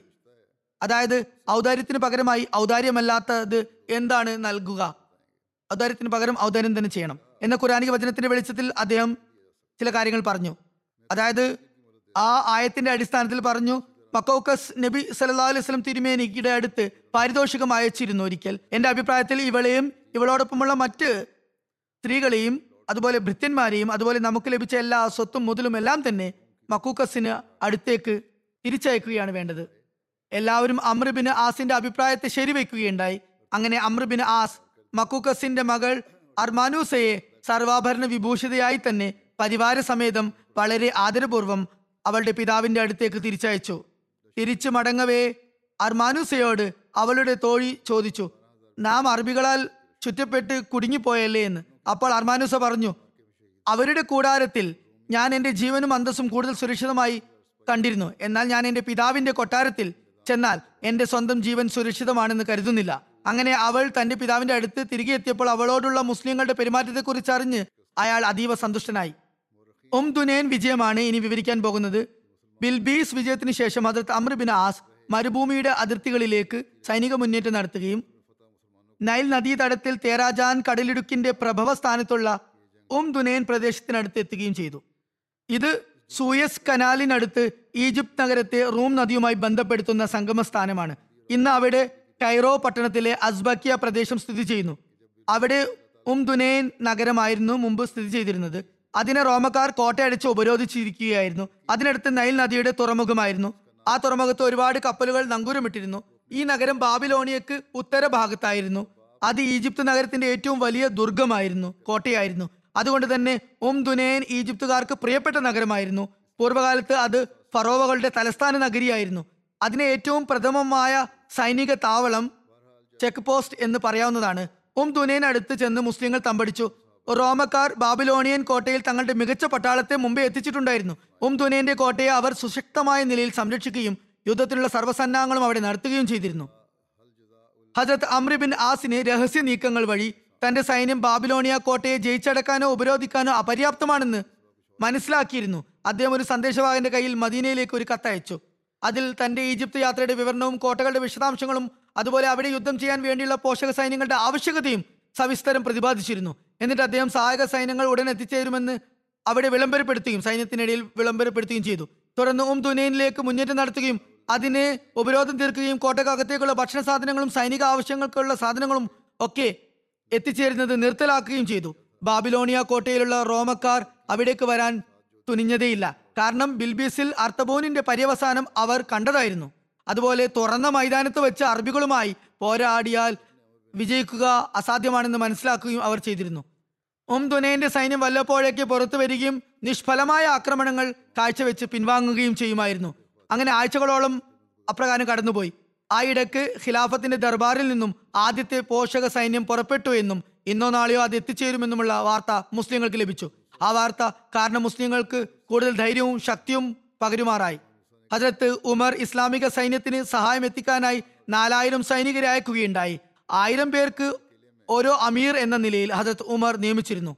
അമീറുമാരുടെ പേരുകൾ ഇപ്രകാരമായിരുന്നു. ഹജരത് സുബൈർ ബിൻ അവാം ഹജത് മിഗ്ദാദ് ബിൻ അസ്വദ് ഹജത് ഉബാദ് ബിൻ സാമിദ് ഹജത് മുസ്ലിമ ബിൻ മഹ്ലദ് എന്നിങ്ങനെയായിരുന്നു. ഒരു നിവേദനത്തിൽ ഹജത് മസ്ലമ ബിൻ മഹല്ലദിന് പകരം ഖാർജ ബിൻ ഉസാഫ എന്നും വന്നിട്ടുണ്ട്. ഈ പോഷക സൈന്യം അയക്കുമ്പോൾ ഹജരത് ഉമർ ഹജരത് അമ്ര ബിൻ ആസിന് ഒരു കത്തും എഴുതുകയുണ്ടായി. അതിൽ ഇപ്രകാരം എഴുതി ഇപ്പോൾ നിങ്ങളോടൊപ്പം പന്ത്രണ്ടായിരം മുജാഹിദീങ്ങളുണ്ട്. അതുകൊണ്ട് തന്നെ അംഗബലം കുറഞ്ഞതിന്റെ പേരിൽ നിങ്ങൾ പരാജയപ്പെടുകയില്ല. റോമൻ യോദ്ധാക്കളോടൊപ്പം മുസ്ലിങ്ങളെ നേരിടാനായി കപ്തികളും പോയിരുന്നു. ഇരു സൈന്യങ്ങളും തമ്മിൽ യുദ്ധം കൊടുമ്പിരി കൊണ്ടു. ഹജത് അമ്രുബിൻ ആസ് വളരെ യുക്തിപൂർവം തന്റെ സൈന്യത്തെ മൂന്നായി വിഭജിച്ചിരുന്നു. എന്നിട്ട് ഒരു വിഭാഗത്തെ ജബൽ അഹ്മറിനടുത്ത് ഒളിപ്പിച്ചിരുന്നു. രണ്ടാമത്തെ വിഭാഗത്തെ ഉം ദുനേനടുത്ത് നൈൽ നദിയുടെ തീരത്ത് ഒരിടത്ത് നിർത്തിയിരുന്നു. ബാക്കിയുള്ള സൈനികരുമായി ശത്രുവുമായുള്ള പോരാട്ടത്തിന് വേണ്ടി പുറപ്പെട്ടിരുന്നു. രണ്ട് സൈന്യവുമായി ഘോര യുദ്ധം നടക്കുന്ന സമയത്ത് ജബൽ അഹ്മറിൽ മറഞ്ഞിരുന്ന സൈന്യം പിന്നിൽ നിന്നും ആക്രമണം നടത്തി. അത് ശത്രുക്കളുടെ സൈനിക സംവിധാനത്തെ തന്നെ താറുമാറാക്കി. അവർ ഉം ദുനൈനിലേക്ക് ഓടിയൊളിച്ചു. അവിടെ ഇസ്ലാമിക സൈന്യത്തിന്റെ രണ്ടാമത്തെ വിഭാഗം അവരെ വഴിമുടക്കാനായി നിലകൊള്ളുന്നുണ്ടായിരുന്നു. അങ്ങനെ റോമൻ സൈന്യം മുസ്ലിങ്ങളുടെ മൂന്ന് സൈനിക വിഭാഗങ്ങളുടെയും ഇടയിൽ കുരുങ്ങുകയും ദയനീയമായ പരാജയം ഏറ്റുവാങ്ങുകയും ചെയ്തു. വിവിധ യുദ്ധവിജയങ്ങൾ സംബന്ധിച്ചുള്ള വിവരണത്തിൽ ഇപ്രകാരം വന്നിട്ടുണ്ട്. ഉം ദുനൈൻ വിജയത്തിന് ശേഷം ഹജരത്ത് അമ്ര ബിൻ ആസ് ആദ്യമായി യുദ്ധവിജയം നേടിയത് ഫയൂം പ്രദേശത്തായിരുന്നു. ആ പ്രദേശത്തെ സൈന്യാധിപൻ ആ യുദ്ധത്തിൽ വധിക്കപ്പെട്ടു. തുടർന്ന് ഐനു ഷംസിൽ വച്ച് മുസ്ലിങ്ങൾ റോമക്കാരെ നേരിട്ടു. അതിനു മുമ്പ് എട്ടായിരം മുജാഹിദീങ്ങളുടെ ഒരു സൈന്യം ഹജ്രത് അമ്ര ബിൻ ആസിന്റെ അടുത്ത് ഹജ്രത് ഉമർ അയച്ചിരുന്നു. അതിന്റെ പടനായകത്വം ഹജ്രത് സുബൈർ ബിൻ അവാമിനായിരുന്നു അതിൽ Hazrat Ubadah bin Samit Hazrat Miqdad bin Aswad Maslama bin മുഹല്ല തുടങ്ങിയവരുമുണ്ടായിരുന്നു. ഈ യുദ്ധത്തിൽ മുസ്ലിങ്ങൾക്ക് വിജയം ലഭിച്ചു. അതിനുശേഷം ഫയൂം പ്രവിശ്യ മുഴുവനായും മുസ്ലിങ്ങളുടെ അധീനതയിലായി. മുസ്ലിം സൈന്യത്തിന്റെ ഒരു ഭാഗം മനൂഫിയ പ്രവിശ്യയിലെ രണ്ട് പട്ടണങ്ങളെ ഇസ്രീബ് മനൂസ് എന്നിവിടങ്ങളിൽ വിജയം കണ്ടു. ബാബിലോണിയ കോട്ട അല്ലെങ്കിൽ ഫുസ്താത്ത് കോട്ടയുടെ യുദ്ധവിജയത്തെക്കുറിച്ച് ഇപ്രകാരം വന്നിരിക്കുന്നു. ഉം ദുനൈൻ വിജയത്തിന് ശേഷം അതിർത്ത് അമ്രബിൻ ആസ് ബാബിലോണിയയിലേക്ക് നീങ്ങി. അവിടെ ശക്തമായ ഉപരോധം തീർത്തു. ആ പ്രദേശത്തിന്റെ പേര് ഫുസ്താത്ത് എന്നാണ്. ആ പേര് വന്നതിന്റെ കാരണം ഇപ്രകാരം വിവരിക്കപ്പെടുന്നു. അറബിയിൽ കൂടാരത്തിനെയാണ് ഫുസ്താത്ത് എന്ന് വിളിക്കുന്നത്. ഹജ്രത് അമ്രബിൻ ആസ് കോട്ട കീഴടക്കിയ ശേഷം അവിടെ നിന്നും മടങ്ങിപ്പോകാനുള്ള ആദേശം നൽകിയപ്പോൾ യാദൃശികമായി അദ്ദേഹത്തിന്റെ കൂടാരത്തിൽ ഒരു പ്രാവ് കൂടുകൂട്ടിയിരുന്നു. അദ്ദേഹം അത് കണ്ടപ്പോൾ ആ കൂടാരം അഴിക്കേണ്ടതില്ല എന്ന് കൽപ്പിച്ചു. ഹജരത് അമ്ര അലക്സാണ്ട്രയിൽ നിന്നും തിരിച്ചു വന്ന് ആ കൂടാരത്തിനടുത്ത് ഒരു പട്ടണം അധിവസിപ്പിച്ചു. അതുകൊണ്ട് ആ പട്ടണത്തിന്റെ പേര് ഫുസ്താത്ത് എന്നറിയപ്പെട്ടു. ആ കോട്ടക്കകത്തുണ്ടായിരുന്ന സുരക്ഷാ ഭടന്മാരുടെ എണ്ണം അയ്യായിരം മുതൽ ആറായിരം വരെയാണ് പറയപ്പെടുന്നത്. അവർ പൂർണമായും ആയുധ സജ്ജീകരണങ്ങളോടെ നിലകൊണ്ടിരുന്നു. ഹജരത് അമ്ര ബാബിലോണിയ കോട്ടയെ വളഞ്ഞു ഉപരോധിച്ചു അലക്സാണ്ട്രിയ കഴിഞ്ഞാൽ ഇത് ഏറ്റവും ശക്തമായ കോട്ടയായിരുന്നു. ചുടുകട്ടകളാൽ അത് നിർമ്മിതമായിരുന്നു. അതുപോലെ നാലു വശത്തു നിന്നും നൈൽ നദിയുടെ വെള്ളം അതിലേക്ക് പ്രവഹിച്ചിരുന്നു കടത്തിവിട്ടിയിരുന്നു നൈൽ നദീ തടത്തിൽ സ്ഥിതി ചെയ്തിരുന്നതിനാൽ കപ്പലുകളും വഞ്ചികളും കോട്ടവാതിലുകൾക്ക് സമീപം നങ്കൂരമിട്ടിരുന്നു. അതുകൊണ്ട് ഭരണകൂട ആവശ്യങ്ങൾക്ക് വളരെ ഉചിതമായ സ്ഥലമായിരുന്നു അത്. ഈ സുശക്തമായ കോട്ടയെ ആക്രമിക്കാൻ മാത്രം അവശ്യ സാധനങ്ങൾ അറബികളുടെ പക്കൽ ഉണ്ടായിരുന്നില്ല. അവർ അതിനൊട്ടും തയ്യാറുമായിരുന്നില്ല അതുകൊണ്ട്. ഹജരത് അമ്ര ആദ്യം അതിനെ ഉപരോധിക്കാനുള്ള തയ്യാറെടുപ്പുകൾ നടത്തി. ഈജിപ്ത് ഭരണകൂടത്തിന്റെ സിൽബന്ദിയായ മക്കൂക്കസ് ഹജ്രത് അമ്ര ബിൻ ആസിന് മുമ്പ് തന്നെ കോട്ടയിൽ എത്തിച്ചേർന്നിരുന്നു. യുദ്ധത്തിനുള്ള തയ്യാറെടുപ്പുകളും നടത്തുകയിരുന്നു. ഹജത് സുബൈർ കുതിരപ്പുറത്തേറി കിടങ്ങിന് നാലു വശവും ചുറ്റി നിരീക്ഷിക്കുകയും ആവശ്യമുള്ളിടങ്ങളിലൊക്കെ വേണ്ട സൈന്യങ്ങളെയും കുതിരപ്പടയാളികളെയും വിന്യസിക്കുകയും ചെയ്തു. ഈ ഉപരോധം ഏഴു മാസം തുടർച്ചയായി ഉണ്ടായി. ജയപരാജയങ്ങൾ തീരുമാനിക്കപ്പെടുന്നുണ്ടായിരുന്നില്ല. ആയിടക്ക് റോമൻ സൈന്യം വല്ലപ്പോഴും കോട്ടയ്ക്ക് പുറത്തു വന്ന് യുദ്ധം ചെയ്യുകയും തിരിച്ചു പോകുകയും ചെയ്യുമായിരുന്നു. ആ സമയത്ത് മക്കൂക്കസ് അമ്ര ബിൻ ആസിന്റെ അടുത്തേക്ക് സന്ധി സംഭാഷണത്തിനും പലപ്പോഴൊക്കെ ഭീഷണിപ്പെടുത്താനും വേണ്ടി ഇടയ്ക്കിടെ തന്റെ പ്രതിനിധികളെ അയക്കുമായിരുന്നു. ഹജരത് അമ്ര ബിൻ ആസ് ഹജരത് ഉബാദ ബിൻ സാമിത്തിനെ പ്രതിനിധിയായി അയച്ചു. സന്ധി ചെയ്യാനായി വെറും മൂന്ന് നിബന്ധനകൾ മാത്രം മുന്നോട്ടേക്ക് വെച്ചു. ഒന്നുകിൽ അവർ ഇസ്ലാം സ്വീകരിക്കണം അല്ലെങ്കിൽ ജിസിയ നൽകാൻ തയ്യാറാകണം അല്ലെങ്കിൽ യുദ്ധം ചെയ്യാൻ വേണ്ടി തയ്യാറാകണം. ഇവയല്ലാതെ മറ്റൊരു മാർഗവും ഇല്ലെന്ന് അറിയിച്ചു. രഞ്ജിപ്പിനുള്ള വേറെ മാർഗങ്ങളൊന്നുമില്ല എന്ന് അറിയിച്ചു മക്കൂക്കസ് ജിസിയ നൽകാൻ തയ്യാറായി. അക്കാര്യത്തിനായി സ്വയം ഹെറാക്ലിയസിന്റെ അടുത്ത് ചെന്ന് അനുമതി തേടാൻ പോയി. എന്നാൽ അയാൾ അത് ശക്തമായി നിഷേധിച്ചു. മാത്രവുമല്ല മക്കൗക്കസിനോട് അയാൾക്ക് അക്കാര്യത്തിൽ ഉഗ്രകോപമുണ്ടാക്കുകയും അയാൾക്ക് ശിക്ഷയെന്നോണം അയാളെ നാടുകടത്തുകയും ചെയ്തു. ബാബിലോണിയ കോട്ട വിജയം ഒരുപാട് നീണ്ടപ്പോൾ ഹസരത്ത് സുബൈർ ബിൻ അവാം പറഞ്ഞു ഞാൻ ഇനി അള്ളാഹുവിന്റെ മാർഗത്തിൽ എന്റെ ജീവൻ ഉപഹാരമായി സമർപ്പിക്കാൻ ആഗ്രഹിക്കുന്നു. അള്ളാഹു അത് മുഖേന മുസ്ലിങ്ങൾക്ക് വിജയം പ്രദാനം ചെയ്യുമെന്ന് ഞാൻ വിശ്വസിക്കുന്നു. ഇതും പറഞ്ഞു ഊരിപ്പിടിച്ച വാളുമായി അദ്ദേഹം ഏണി വെച്ച് കോട്ട മതിലിന് മുകളിലേക്ക് കയറി. ഏതാനും സഹാബാക്കളും അദ്ദേഹത്തോടൊപ്പം ചേർന്നു. മതിലിന് മുകളിൽ എല്ലാവരും കയറി തക്ബീർ ധ്വനി മുഴക്കി. അവരോടൊപ്പം താഴെയുണ്ടായിരുന്ന മുഴുവൻ സൈന്യവും തക്ബീർ ഏറ്റു ചൊല്ലി അക്കാരണത്താൽ കോട്ടക്കകത്തെ ഭൂമി പ്രകമ്പനം കൊണ്ടു. മുസ്ലിങ്ങൾ കോട്ടകത്ത് പ്രവേശിച്ചു എന്ന് കരുതി ക്രിസ്ത്യാനികൾ വിരളി പിടിച്ച് പരക്കം പാഞ്ഞു. ഹജത് സുബൈർ മതിലിൽ നിന്നും താഴെ ഇറങ്ങി കോട്ടവാതിൽ തുറന്നു. മുഴുവൻ സൈന്യവും അകത്തേക്ക് വരികയും യുദ്ധം ചെയ്ത് കോട്ട പിടിച്ചെടുക്കുകയും ചെയ്തു. ഹജത് അമൃബിൻ ആസ് അവർക്ക് അഭയം നൽകാനായി ഒരു നിബന്ധന വെച്ചു. കുറച്ച് ദിവസത്തേക്കുള്ള ഭക്ഷണ സാധനങ്ങളുമായി റോമൻ സൈന്യത്തിന് അവിടെ വിട്ടു പോകാവുന്നതാണ്. എന്നാൽ ബാബിലോണിയ കോട്ടക്കകത്തുള്ള ഭക്ഷണ കലവറയിൽ നിന്നോ ആയുധ ശേഖരങ്ങളിൽ നിന്നോ ഒന്നും തന്നെ സ്പർശിക്കാവതല്ല കാരണം അതെല്ലാം മുസ്ലിങ്ങളുടെ ഖനീമത്ത് മുതലാണ്. അതിനുശേഷം ഹജറത്ത് അമ്രുബിൻ ആസ് ബാബിലോണിയ കോട്ടയുടെ താഴികക്കുടങ്ങളും ഉയർന്നതും ബലവത്തുമായ മതിലുകളും പൊളിച്ചു കളഞ്ഞു. ബാബിലോണിയ കോട്ട വിജയത്തിന് ശേഷം ഇസ്ലാമിക സൈന്യം ഈജിപ്തിലെ വിവിധ പ്രദേശങ്ങളെയും ഇതര കോട്ടകളെയും അതിജയിക്കുകയുണ്ടായി. അവയിൽ സുപ്രധാനമായിട്ടുള്ളവ തർനൂത്ത് നക്യൂസ് സുൽത്തൈസ് കിരിയൂൻ എന്നിവയാണ്. ഇനി അലക്സാണ്ട്രിയ വിജയ വിവരണമാണ്. ഇതേക്കുറിച്ച് ഇപ്രകാരം വന്നിരിക്കുന്നു. പുസ്താത്ത് വിജയാനന്തരം അലക്സാണ്ട്രിയ ജയിച്ചടക്കാനുള്ള അനുവാദം ഹജറത് ഉമർ നൽകുകയുണ്ടായി. അലക്സാണ്ട്രിയക്കും പുസ്താത്തിനും ഇടയിലുള്ള കിരിയൌനിൽ വെച്ച് റോമക്കാരുമായി മുസ്ലിങ്ങളുടെ ഒരു കൊടും യുദ്ധം നടക്കുകയും മുസ്ലിങ്ങൾക്ക് അതിൽ വിജയം ലഭിക്കുകയും ചെയ്തു. അതിനുശേഷം അലക്സാണ്ട്രിയ വരെ റോമക്കാർ മുസ്ലിങ്ങളുമായി പോരിന് വന്നില്ല. മുക്കോക്കസ് ജിസിയ നൽകി സന്ധി ചെയ്യാൻ ആഗ്രഹിച്ചിരുന്നു. എന്നാൽ റോമക്കാർ അയാൾക്ക് മേൽ സമ്മർദ്ദം ചെലുത്തി. അതുകൊണ്ട് അയാൾ ഹസരത്ത് അമർബിൻ ആസിന് അയാളും കിപ്തികളും അയാളുടെ ജനതയും ഈ യുദ്ധത്തിൽ പങ്കെടുക്കുന്നില്ല എന്നും ആയതിനാൽ അവർക്ക് നാശം ഒന്നും വരുത്തി വെക്കരുതെന്നും സന്ദേശം അയച്ചു. കിപ്തികളും അയാളുടെ ജനതയും ഈ യുദ്ധത്തിൽ പങ്കെടുക്കുന്നില്ല എന്നറിയിച്ചതുപോലെ അവർ അതിൽ നിന്ന് വിട്ടുനിന്നു. മാത്രമല്ല അവർ ഇസ്ലാമിക സൈന്യത്തെ പിന്താങ്ങുകയും മുസ്ലിങ്ങൾക്ക് വേണ്ടി വഴിയൊരുക്കി കൊടുക്കുകയും പാലത്തിന്റെ അറ്റകുറ്റപ്പണികളിൽ ഏർപ്പെടുകയും ചെയ്തു. അലക്സാണ്ട്രിയ ഉപരോധ വേളയിലും കിപ്തികൾ മുസ്ലിങ്ങൾക്ക് സൈനിക സഹായം ചെയ്തു കൊടുക്കുകയുണ്ടായി. അലക്സാണ്ട്രിയയുടെ പ്രാധാന്യം ഇക്കാര്യത്തിൽ നിന്നും മനസ്സിലാക്കാം. അവിടെ യുദ്ധവിജയം നടക്കുന്ന സമയത്ത് ആ പട്ടണം തലസ്ഥാന നഗരമായിരുന്നു. കോൺസ്റ്റാന്റിനേപ്പിളിന് ശേഷം റോമൻ സാമ്രാജ്യത്തിന്റെ രണ്ടാമത്തെ വലിയ നഗരമായി കണക്കാക്കപ്പെട്ടിരുന്നത് ബൈസന്റൈൻ ആയിരുന്നു. അതുകൂടാതെ ലോകത്തെ ഏറ്റവും വലിയ വ്യാവസായിക നഗരവും അതുതന്നെയായിരുന്നു തങ്ങളുടെ പട്ടണത്തിൽ മുസ്ലിങ്ങൾക്ക് വിജയം ലഭിച്ചാൽ അതിന്റെ പരിണിതഫലം അതിഭയാനകമായിരിക്കുമെന്ന് ബൈസന്റൈൻകാർക്ക് നന്നായി അറിയാമായിരുന്നു. ആ വിഷമസന്ധിയിൽ ഹെറാക്ലിയസ് പറഞ്ഞത് അറബികൾ അലക്സാണ്ട്രിയെ കീഴടക്കിയാൽ പിന്നെ റോമക്കാർക്ക് നാശം സംഭവിക്കുമെന്നായിരുന്നു. അലക്സാണ്ട്രിയയിൽ മുസ്ലിങ്ങളുമായുള്ള പോരാട്ടത്തിനായി വേണ്ടിയുള്ള തയ്യാറെടുപ്പുകൾ ഹെരാക്ലിയസ് നേരിട്ടായിരുന്നു വന്ന് നടത്തിയിരുന്നത്. എന്നാൽ ആ തയ്യാറെടുപ്പ് വേളയിൽ തന്നെ അയാൾ മരണപ്പെടുകയും അയാളുടെ മകൻ കോൺസ്റ്റന്റൈൻ രാജാവാകുകയും ചെയ്തു. ചുറ്റുമതിലുകളുടെ പേരിലും പ്രൗഢഗംഭീരമായ കെട്ടിടങ്ങളുടെ പേരിലും സുരക്ഷാ ഭടന്മാരുടെ ആധിക്യം കാരണത്താലും പ്രതിരോധാടിസ്ഥാനത്തിൽ അലക്സാണ്ട്രിയ അതുല്യമായി നിലകൊണ്ടിരുന്നു. അലക്സാണ്ട്രിയ ഉപരോധം ഒമ്പത് മാസങ്ങളോളം തുടർന്നു. അക്കാരണത്താൽ ഹസരത് ഉമർ വളരെയധികം ചിന്താകുലനായി. അതുകൊണ്ട് അദ്ദേഹം നിങ്ങൾ അവിടെ സുഗലോലുപതിയിൽ മുഴുകി കാണും. അല്ലാതെ വിജയത്തിന് ഇത്രയും ദൈർഘ്യം ഉണ്ടാകില്ലെന്ന് കത്തെഴുതി അയക്കുകയുണ്ടായി. അതുപോലെ ആ സന്ദേശം ലഭിച്ചയുടൻ മുസ്ലിങ്ങളോട് ജിഹാദിന് വേണ്ടി അവരെ ഉത്ബോധിപ്പിക്കണമെന്നും ആക്രമണത്തിന് ഉത്തരവ് നൽകണമെന്നും അതിൽ എഴുതിയിട്ടുണ്ടായിരുന്നു. ഹജരത് ഉമറിന്റെ ഈ കത്ത് വായിച്ച് കേൾപ്പിച്ച ശേഷം ഹജരത് അമ്ര ബിൻ ആസ് ഹജരത് ഉബാദ ബിൻ സാമിത്തിനെ വിളിപ്പിക്കുകയും യുദ്ധ വൈജയന്തി അദ്ദേഹത്തിന് ഏൽപ്പിക്കുകയും ചെയ്തു. യുദ്ധക്കൊടി നൽകി. മുസ്ലിങ്ങൾ ശക്തമായ ആക്രമണം നടത്തുകയും ആ നഗരം ജയിച്ചടക്കുകയും ചെയ്തു. ആ സമയത്ത് ഹജരത് അമ്ര മദീനയിലേക്ക് ദൂതനെ അയക്കുകയും പരമാവധി വേഗത്തിൽ അവിടെ ചെന്ന അമീറുൽ മോമിനീന് വിജയ സുവാർത്ത അറിയിക്കാൻ ഏൽപ്പിക്കുകയും ചെയ്തു. പറഞ്ഞേൽപ്പിക്കുകയും ചെയ്തു. ദൂതൻ പല സ്ഥലങ്ങളും താണ്ടി അവസാനം മദീനയിലെത്തി. മദീനയിലെത്തിയപ്പോൾ ഒട്ടകപ്പുറത്തായിരുന്നു സഞ്ചരിച്ചിരുന്നത്. ഉച്ച സമയം ആയിരുന്നു മദീനയിലെത്തിയപ്പോഴേക്കും. ഈ സമയം വിശ്രമവേളയാണെന്ന് കരുതി അയാൾ ഖലീഫയുടെ അടുത്തേക്ക് പോകുന്നതിന് പകരം നേരെ മസ്ജിദ് നബവിയിലേക്ക് പോയി. യാദൃശികമെന്നോണം ഹജ്രത് ഉമറിന്റെ ഒരു ഭൃത്യ ആ ഭാഗത്തേക്ക് വരുന്നുണ്ടായിരുന്നു. അദ്ദേഹത്തെ കണ്ടപ്പോൾ ആരാണ് താങ്കൾ എന്നും എവിടെ നിന്നാണ് വരുന്നതെന്നും അവൾ തിരക്കി. അലക്സാണ്ടറിൽ നിന്നും താൻ വരുന്നതാണെന്ന് മറുപടി നൽകി. അപ്പോൾ തന്നെ ആ സ്ത്രീ ഹജറത് ഉമറിനെ ചെന്ന് കാര്യം അറിയിക്കുകയും ഉടൻ തന്നെ അങ്ങോട്ടേക്ക് തിരിച്ചു വരു വന്നുകൊണ്ട് താങ്കളെ അമീറുൽ മോമിനെ വിളിക്കുന്നുണ്ടെന്ന് പറയുകയും ചെയ്തു. ഹജറത് ഉമർ അള്ളാഹുനു കൂടുതൽ കാത്തിരിക്കാതെ സ്വയം അങ്ങോട്ട് പോകാൻ ഒരുങ്ങുകയായിരുന്നു. മേലങ്കി ശരിയാക്കുമ്പോഴേക്കും അവിടെ ദൂതൻ എത്തിച്ചേർന്നു. വിജയ വാർത്ത കേട്ടതും ഹസരത്ത് ഉമർ നിലത്ത് സുജൂതിൽ വീണ് അള്ളാഹുവിന് നന്ദി അറിയിച്ചു. എന്നിട്ട് അദ്ദേഹം അവിടെ നിന്നും പള്ളിയിലേക്ക് വരികയും അസലാത്തുൽ ജാമ്യ എന്ന് വിളംബരപ്പെടുത്തുകയും ചെയ്തു.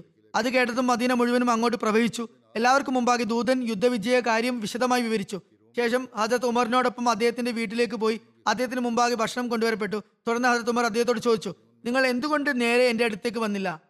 അപ്പോൾ അയാൾ പറഞ്ഞു താങ്കൾ വിശ്രമിക്കുകയായിരിക്കും എന്നാണ് ഞാൻ കരുതിയത്. അപ്പോൾ അദ്ദേഹം പറഞ്ഞു എന്തുകൊണ്ട് നീ എന്നെക്കുറിച്ച് അങ്ങനെ കരുതി? ഞാൻ പകൽ കിടന്നുറങ്ങിയാൽ പിന്നെ ഖിലാഫത്തിന്റെ ഉത്തരവാദിത്വം ആര് നിർവഹിക്കാനാണ്? അലക്സാണ്ട്രിയ വിജയത്തോടുകൂടി ഈജിപ്ത് മുഴുവനും ഇസ്ലാമിന് മേൽക്കോയ്മ ലഭിച്ചു. ഈ യുദ്ധങ്ങളിലൊക്കെയായി ഒരുപാട് പേർ ബന്ദികളായി ഉണ്ടായിരുന്നു. അവരെക്കുറിച്ചൊക്കെ ഹജരത് ഉമർ ഹജരത് അമ്രിന് നൽകിയ നിർദ്ദേശം അവരെ എല്ലാവരെയും വിളിച്ചു കൂട്ടാനും തങ്ങളുടെ ഇഷ്ടപ്രകാരം അവർക്ക് മുസ്ലിങ്ങളാകാനോ അല്ലെങ്കിൽ സ്വന്തം മതത്തിൽ തുടരാനോ സ്വാതന്ത്ര്യമുണ്ടെന്ന് പറയണം എന്നുമായിരുന്നു. അതുപോലെ ഇസ്ലാം മതം സ്വീകരിച്ചാൽ അവർക്ക് മറ്റു മുസ്ലിങ്ങൾക്ക് ലഭിക്കുന്ന എല്ലാ ആനുകൂല്യങ്ങളും അവകാശങ്ങളും ഉണ്ടാകുന്നതാണെന്നും അല്ലാത്ത പക്ഷം ദിമ്മികളെ പോലെ അവർക്കും ജിസിയ നൽകേണ്ടതായി വരും എന്നും അറിയിച്ചു. ഹജത് ഉമറിന്റെ ഈ നിർദ്ദേശം അവർക്ക് മുമ്പാകെ വായിച്ചു കേൾപ്പിച്ചപ്പോൾ ഒരുപാട് പേർ ഇസ്ലാം സ്വീകരിക്കുകയും ഒരുപാട് പേർ തങ്ങളുടെ മതത്തിൽ തന്നെ അടിയുറച്ചു നിൽക്കുകയും ചെയ്തു. ആരെങ്കിലും ഇസ്ലാം മത പ്രഖ്യാപനം നടത്തുമ്പോഴൊക്കെ മുസ്ലിങ്ങൾ അള്ളാഹു അക്ബർ എന്ന് ഉറക്കി വിളിച്ചു പറയുകയും ക്രിസ്തു മതത്തിൽ തുടരുന്നു എന്ന് ആരെങ്കിലും ആഹ്വാനം ചെയ്താൽ പ്രഖ്യാപനം ചെയ്താൽ അവിടെ ഉണ്ടായിരുന്ന ക്രിസ്ത്യാനികളെല്ലാം തന്നെ അഭിനന്ദനങ്ങൾ അറിയിച്ച് ഒച്ച വെക്കുകയും അതേസമയം മുസ്ലിങ്ങൾ ഉദാസീനരാകുകയും ചെയ്യുമായിരുന്നു. അലക്സാണ്ട്രിയ ലൈബ്രറി അഗ്നിക്കിരയാക്കിയ സംഭവം പൗരസ്ത്യവാദികൾ ഓറിയന്റലിസ്റ്റുകൾ വളരെയധികം കൊട്ടിഘോഷിക്കാറുണ്ട്. അതിന്റെ യാഥാർത്ഥ്യത്തെക്കുറിച്ച് ഇവിടെ വിവരിക്കുന്നതാണ് അലക്സാണ്ട്രിയ വിജയവുമായി ബന്ധപ്പെട്ട് ഇസ്ലാം വിരോധികൾ പ്രത്യേകിച്ച് ക്രിസ്തീയ ഗ്രന്ഥകർത്താക്കൾ ഒരു ആക്ഷേപം ഉന്നയിക്കാറുള്ളത്. ഹജ്രത് ഉമർ അലക്സാണ്ട്രിയയിൽ ഉണ്ടായിരുന്ന ഒരു ബൃഹത്തായ ഗ്രന്ഥശേഖരത്തെ കത്തിച്ച് കളയാൻ ആജ്ഞാപിച്ചു എന്നാണ്. ഈ ആക്ഷേപം മുഖേന മുസ്ലിങ്ങൾ നൌസുബില്ല വിജ്ഞാനത്തിനും വിവേകത്തിനും എതിർ നിൽക്കുന്ന പ്രതിലോമവാദികളാണെന്നും ഉള്ള ഒരു പ്രതീതി ഉളവാക്കാനുള്ള കൊണ്ടുപിടിച്ച ശ്രമം ശത്രുപക്ഷത്തു നിന്നും ഉണ്ടാകാറുണ്ട്. അലക്സാണ്ട്രിയയിൽ കത്തിച്ച പുസ്തകശേഖരം എത്ര വിപുലമായിരുന്നെന്നാൽ ആറു മാസങ്ങളോളം അത് കെടാതെ കത്തി എന്നും പറയപ്പെടുന്നു. എന്നാൽ ഈ ആരോപണം യുക്തിയുടെയും പ്രമാണങ്ങളുടെയും അടിസ്ഥാനത്തിൽ തികച്ചും വ്യാജവും കെട്ടിച്ചമച്ചപ്പെട്ടതുമാണെന്ന് മനസ്സിലാക്കാൻ സാധിക്കുന്നതാണ്. ഇവർ പറയുന്ന സമുദായത്തിന്റെ അതായത് ഇസ്ലാമിന്റെ നാഥനും അള്ളാഹുവും അതുപോലെ നേതാവും അതായത് റസൂൽ കരീം സ്വലമയും പറഞ്ഞിട്ടുള്ളത് ത്വൽബുൽ ഇൽമി ഫരീവത്തുൻ അലാ കുല്ലി മുസ്ലിമിൻ. അതായത് അറിവ് സമ്പാദനം എല്ലാ മുസ്ലിമിനും നിർബന്ധ കടമയാണെന്നാണ്. അതുപോലെ ഉത്ലുബുൽ ഇൽമ വലോ ബിസീൻ അതായത് ചൈനയിൽ പോകേണ്ടി വന്നാലും അറിവ് സമ്പാദിക്കുക എന്നാണ് മുസ്ലിങ്ങൾക്ക് ലഭിച്ച കൽപ്പന. അതുപോലെ പരിശുദ്ധ ഖുറാനിൽ അറിവ് യുക്തി വിചിന്തനം മനനം എന്നിവയെക്കുറിച്ചുള്ള ഡസൻ കണക്കിന് കൽപ്പനകളും ആയത്തുകളും ഉണ്ട്. അത്തരം ജനങ്ങളെക്കുറിച്ച് ഗ്രന്ഥാലയം കത്തിച്ചു കളഞ്ഞു എന്ന ആക്ഷേപം ഉന്നയിക്കുന്നത് ബുദ്ധിയുടെയും യുക്തിയുടെയും തത്വങ്ങൾക്ക് നിരക്കാത്തതാണ്.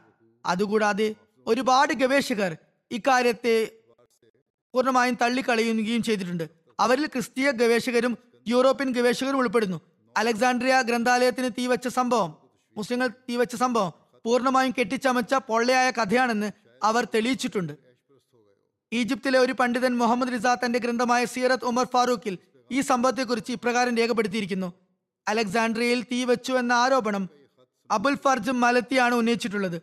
അയാൾ ഈ സംഭവം ഒരു ചരിത്ര ഗ്രന്ഥമായ മുഖ്തസിർ ദുവലിൽ ആണ് എഴുതിയിരിക്കുന്നത്. ഈ ചരിത്രകാരൻ ക്രിസ്തബ്ദം ആയിരത്തി ഇരുന്നൂറ്റി ഇരുപത്തി ആറിലാണ് ജനിച്ചത്. അതുപോലെ ആയിരത്തി ഇരുന്നൂറ്റി എൺപത്തി ആറിലാണ് മരണപ്പെട്ടത്. അയാൾ എഴുതിയിരിക്കുന്നു വിജയത്തിന് ശേഷം യോഹന്ന അന്നഹ്വി എന്ന കിബ്തി പാതിരിയ പാതിരിയെ ഇക്കാര്യവുമായി ബന്ധപ്പെടുത്തുന്നുണ്ടെന്നാണ്. യഹിയ എന്ന പേരിലാണ് അയാൾ മുസ്ലിങ്ങൾക്കിടയിൽ അറിയപ്പെടുന്നത്. അയാൾ വിശ്വാസപരമായി ക്രിസ്തീയ വിഭാഗമായ യാക്കോബായക്കാരനാണ് പിൽക്കാലത്ത് അയാൾ ക്രിസ്ത്യാനികളുടെ ത്രിയകത്വ വിശ്വാസത്തിൽ നിന്നും അകലുകയുണ്ടായി. അയാൾ അമ്രിബിന് ആസിനോട് രാജ്യത്തിന്റെ ഖജനാവിൽ നിന്നും യുക്തിജ്ഞാനത്തിന്റെ ലോജിക്കിന്റെ ഗ്രന്ഥങ്ങൾ ആവശ്യപ്പെടുകയുണ്ടായി. അപ്പോൾ ഹജത് ഉമറിൽ നിന്നും അനുമതി നേടിയതിനു ശേഷമേ എന്തെങ്കിലും പറയാൻ സാധിക്കുകയുള്ളൂ എന്ന് ഹജത് അമ്രുബിൻ ആസ് പറഞ്ഞു. ഇതൊരു നുണക്കഥ ആണെങ്കിലും ഈ ആക്ഷേപത്തെ തെറ്റാണെന്ന് സ്ഥാപിക്കുന്നതിന് വേണ്ടി ഇവിടെ പൂർണമായും ഇത് വിവരിക്കുകയാണ് ചെയ്യുന്നത്. ഹജറത്ത് ഉമർ ഇപ്രകാരം മറുപടി നൽകി താങ്കൾ ചോദിക്കുന്ന ഗ്രന്ഥങ്ങളിലെ വിഷയങ്ങൾ അതിന്റെ കണ്ടന്റുകൾ അള്ളാഹുവിന്റെ ഗ്രന്ഥത്തിന് അനുസൃതമാണെങ്കിൽ പിന്നെ അള്ളാഹുവിന്റെ ഗ്രന്ഥത്തിലുള്ളത് തന്നെ നമുക്ക് മതിയായതല്ലേ? അതുകൊണ്ട് തന്നെ ആ ഗ്രന്ഥങ്ങളുടെ ആവശ്യം നമുക്ക് അവശേഷിക്കുന്നില്ല. അതുപോലെ അവയിലുള്ള ഉള്ളടക്കം അള്ളാഹുവിന്റെ ഗ്രന്ഥത്തിന് ഘടകവിരുദ്ധമാണെങ്കിൽ അവയുടെ ആവശ്യമൊട്ടും നമുക്ക് അവശേഷിക്കുന്നില്ല. അതുകൊണ്ട് അത്തരം ഗ്രന്ഥങ്ങൾ താങ്കൾ നശിപ്പിച്ച് കളയുക. ഹജരത്ത് അമ്രിബിൻ ആസ് അലക്സാണ്ട്രിയയിലെ ചൂടുവെള്ളമുള്ള കുളിപ്പുരകളിൽ വെച്ച് ആ ഗ്രന്ഥങ്ങളെ വകതിരിച്ച് വെക്കുകയും അവിടെ ഉണ്ടായിരുന്ന അടുപ്പിൽ അടുപ്പുകളിലിട്ട് അവ കത്തിക്കുകയും അങ്ങനെ ആറു മാസങ്ങൾ കൊണ്ട് അവയെ പൂർണമായി നശിപ്പിക്കുകയും ചെയ്തു. ഈ നിവേദനത്തെക്കുറിച്ച് ചരിത്ര ഗ്രന്ഥങ്ങളായ Tarikh Tabari Tarikh Ibn Athir Tarikh Yaqubi Tarikh Kindi Tarikh Baladhuri Tarikh Ibn Khaldun എന്നിവയിൽ ഒന്നും തന്നെ ഒരു പരാമർശവും നമുക്ക് ലഭിക്കുന്നില്ല.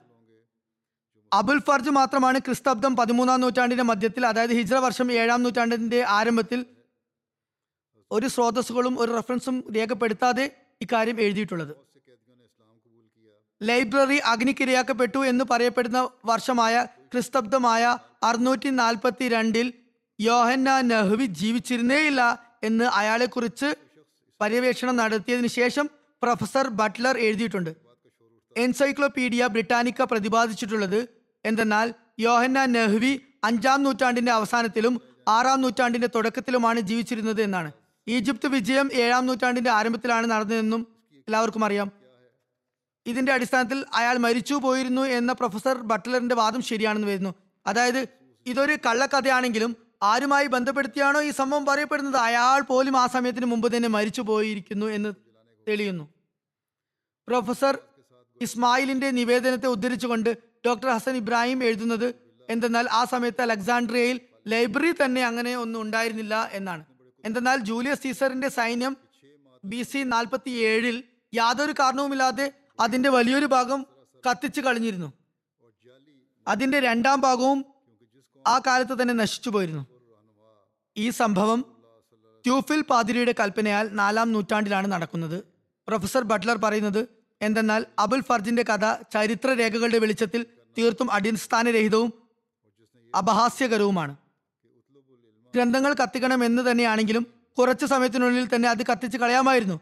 ആറു മാസം കൊണ്ട് അത് കത്തിച്ച് കളഞ്ഞു എന്ന് വരികയാണെങ്കിൽ ആ സമയത്തിനുള്ളിൽ അതിൽ പല ഗ്രന്ഥങ്ങളും മോഷ്ടിക്കപ്പെടാനും സാധ്യതയുണ്ട്. അറബികൾ അവിടെ എന്തെങ്കിലും നാശനിഷ്ടങ്ങൾ വരുത്തിയതായി അറിവ് ലഭിക്കുന്നില്ല.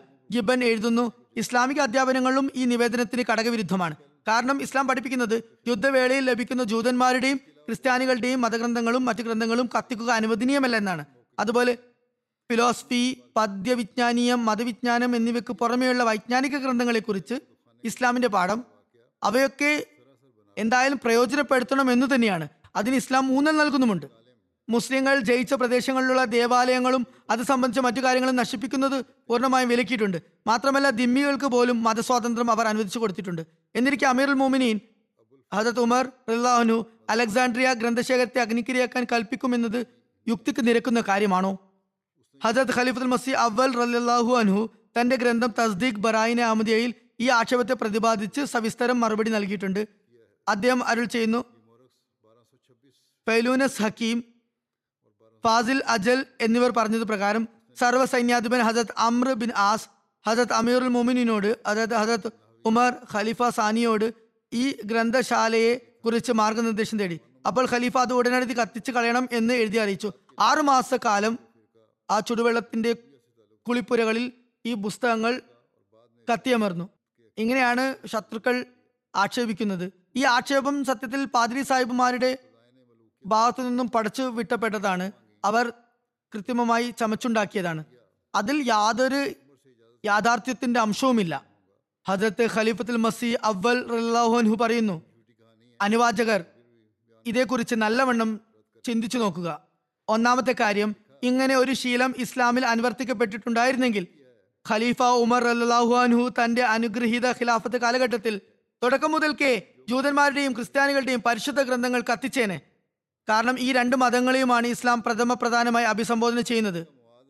അതിനുശേഷം മജൂസികൾക്ക് മേൽ അതായത് അഗ്നിപൂജകർക്ക് മേലും ഇസ്ലാമിന് ആധിപത്യം ലഭിക്കുകയുണ്ടായി. എന്നാൽ ചരിത്രത്തിൽ ഒരിടത്തും മുസ്ലിങ്ങൾ അവരുടെ പരിശുദ്ധ ഗ്രന്ഥങ്ങളെ മതഗ്രന്ഥങ്ങളെ കത്തിച്ചതായി രേഖപ്പെട്ട് കാണുന്നില്ല. ഇനി ഈ പ്രവൃത്തി ഇസ്ലാമിൽ അല്ലെങ്കിൽ ഇസ്ലാമിക ഖലീഫമാരിൽ സ്ഥായിയായ നിലയിൽ അനുശീലിക്കപ്പെട്ടതാണെങ്കിൽ അത് എന്നേക്കുമായി ഇപ്പോഴും അതിന്റെ കാര്യകാരണങ്ങളെങ്കിലും നിലനിൽക്കേണ്ടത് ഇസ്ലാമിൽ അനിവാര്യമാണ്. അങ്ങനെ ചെയ്യാൻ ആണെങ്കിലോ ഇസ്ലാമിന് അപ്പോൾ മറ്റു തടസ്സങ്ങളൊന്നും ഉണ്ടായിരുന്നില്ല. ഇസ്ലാമിന് പൂർണ അധികാരമുണ്ടായിരുന്നു.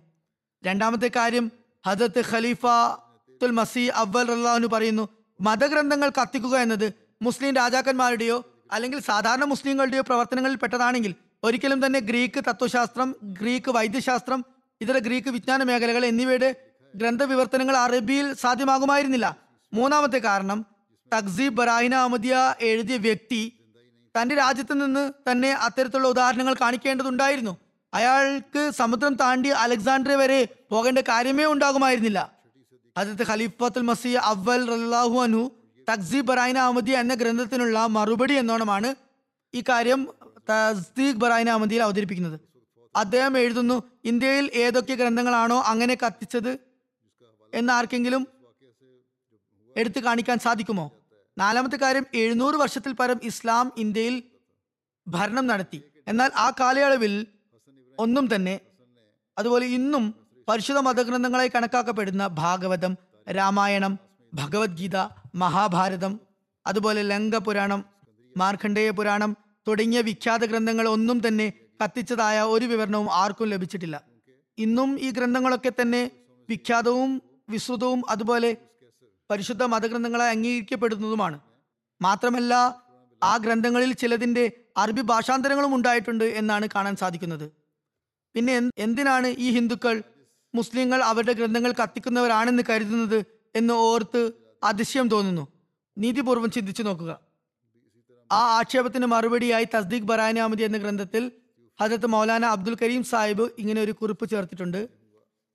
അദ്ദേഹം എഴുതുന്നു ഈ സംഭവത്തെക്കുറിച്ച് ഗവേഷണം നടക്കുന്നതിന് മുമ്പ് വരെ അതുപോലെ യഥാർത്ഥ സ്ഥിതിഗതികൾക്ക് മേൽ വെളിച്ചം വീഴുന്നത് വരെ മുസ്ലിങ്ങൾക്ക് മേൽ ഇങ്ങനെ ഒരു ആരോപണം ഉന്നയിക്കപ്പെട്ടു കൊണ്ടിരുന്നു. എന്നാൽ നീതിപ്രകൃതരും സത്യപ്രേമികളുമായ പണ്ഡിതന്മാരൊഴികെ വളരെ കുറച്ചു പേർ മാത്രമേ ഈ നിരർത്ഥകമായ ആക്ഷേപം ഇപ്പോൾ മുസ്ലിങ്ങൾക്കെതിരെ ഉന്നയിക്കുന്നുള്ളൂ. ഈ ആക്ഷേപത്തിനുള്ള കാരണം മിക്കപ്പോഴും മതവിദ്വേഷമോ അല്ലെങ്കിൽ അറിവില്ലായ്മയോ ഒക്കെയാണ്. മാത്രമല്ല ആ സമയത്ത് ഇങ്ങനെ ഒരു ആക്ഷേപം ഉന്നയിച്ചവരുടെ പക്കൽ പോലും ശരിയായ പ്രമാണങ്ങൾ ഒന്നും തന്നെ ഉണ്ടായിരുന്നില്ല എന്നതും ശ്രദ്ധേയമാണ്. അതായത് ഈ കെട്ടുകഥ വിവരിച്ച രണ്ട് ചരിത്രകാരന്മാരും ഈ സംഭവത്തിന് അഞ്ഞൂറ്റി അൻപത് വർഷങ്ങൾക്ക് ശേഷമാണ് ജനിച്ചത് തന്നെ. അതുപോലെ അവരുടെ പക്കൽ മുമ്പുള്ള ഒരു പ്രമാണവും ഇതേക്കുറിച്ച് ഉണ്ടായിരുന്നുമില്ല. അലക്സാണ്ട്രിയ ലൈബ്രറിയെ കുറിച്ച് ഗവേഷണം നടത്തി പല ഗ്രന്ഥങ്ങളും രചിച്ച സെയിന്റ് ക്രായെ ഈ നിവേദനത്തെ തീർത്തും വ്യാജമാണെന്ന് എഴുതിയിട്ടുണ്ട്. അതുപോലെ ഈ ഗ്രന്ഥങ്ങൾ ജൂലിയസ് സീസറിന്റെ യുദ്ധം നടക്കുമ്പോഴാണ് അഗ്നിക്കിരയായത് എന്നും അറിയാൻ സാധിക്കും. ലൈഫ് ഓഫ് സീസർ എന്ന ഗ്രന്ഥത്തിൽ പ്ലൂട്ടാക് ഇപ്രകാരം എഴുതുന്നു. ജൂലിയസ് സീസർ ശത്രുക്കൾ കൈവശപ്പെടുത്തിയാൽ എന്ന ഭയത്താൽ തന്റെ യുദ്ധക്കപ്പലുകൾക്ക് തീ കൊളുത്തുകയുണ്ടായി. ആ തീ പടർന്നു പിടിച്ച് അലക്സാണ്ട്രിയയുടെ മാത്തായ ഗ്രന്ഥകേന്ദ്രത്തിലും എത്തുകയും അതിനെ ചുട്ട് ചാമ്പലാക്കുകയും ചെയ്തു. Dictionary of dates relating to all ages എന്ന ഗ്രന്ഥത്തിൽ ഹേഡൻ ഈ നിവേദനത്തെ പൂർണമായും ഖണ്ഡിക്കുന്നുണ്ട്. അതുപോലെ തന്റെ ഗവേഷണത്തിന്റെ അടിസ്ഥാനത്തിൽ ഇപ്രകാരം ഒരു നോട്ടും അദ്ദേഹം കുറിക്കുന്നുണ്ട്.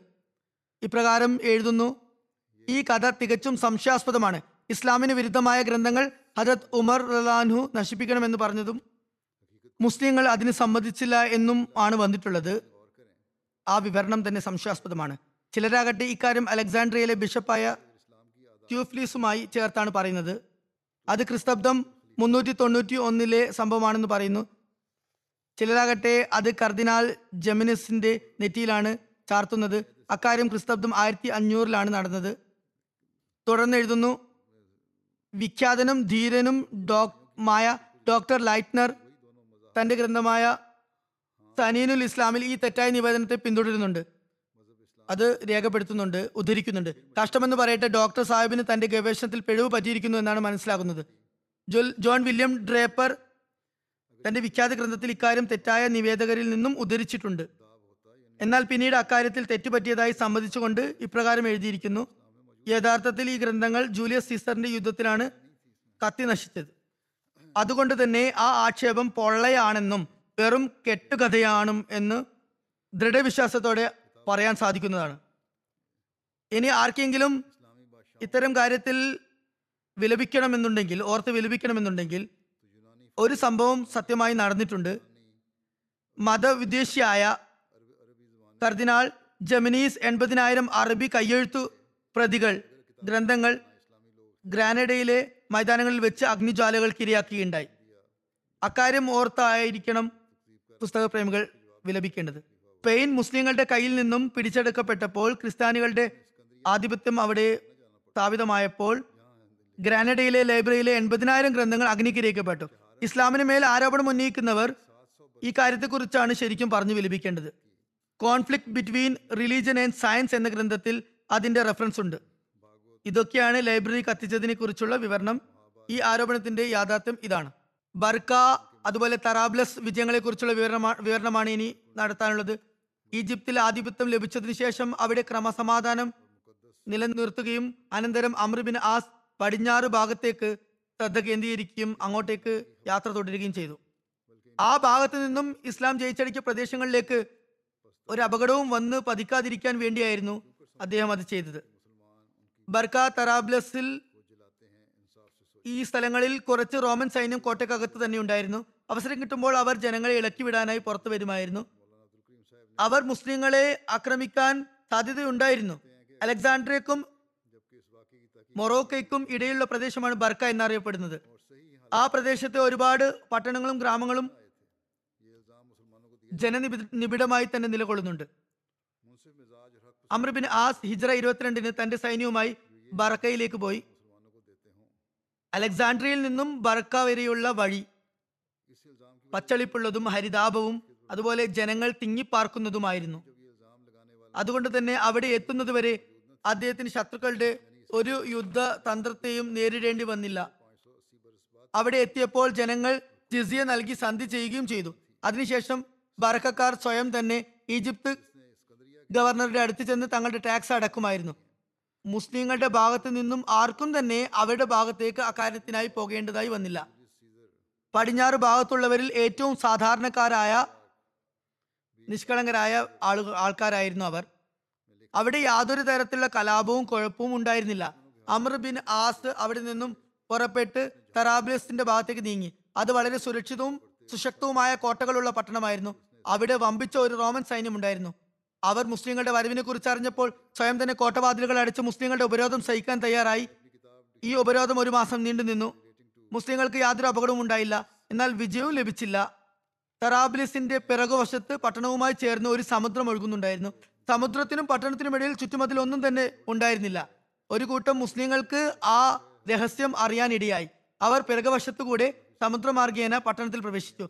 അവർ ഉറക്കെ തക്ബീർ ധ്വനി മുഴക്കി. അപ്പോൾ അവിടെയുള്ള സൈന്യത്തിന് തങ്ങളുടെ കപ്പലുകളിൽ കയറി അഭയം തേടാതെ മറ്റൊരു നിർവാഹവും ഉണ്ടായിരുന്നില്ല. അവർ പിന്തിരിഞ്ഞോടിയപ്പോൾ അമ്രബിൻ ആസ് അവരെ പിറകിൽ നിന്നും പിടികൂടി ആക്രമിച്ചു.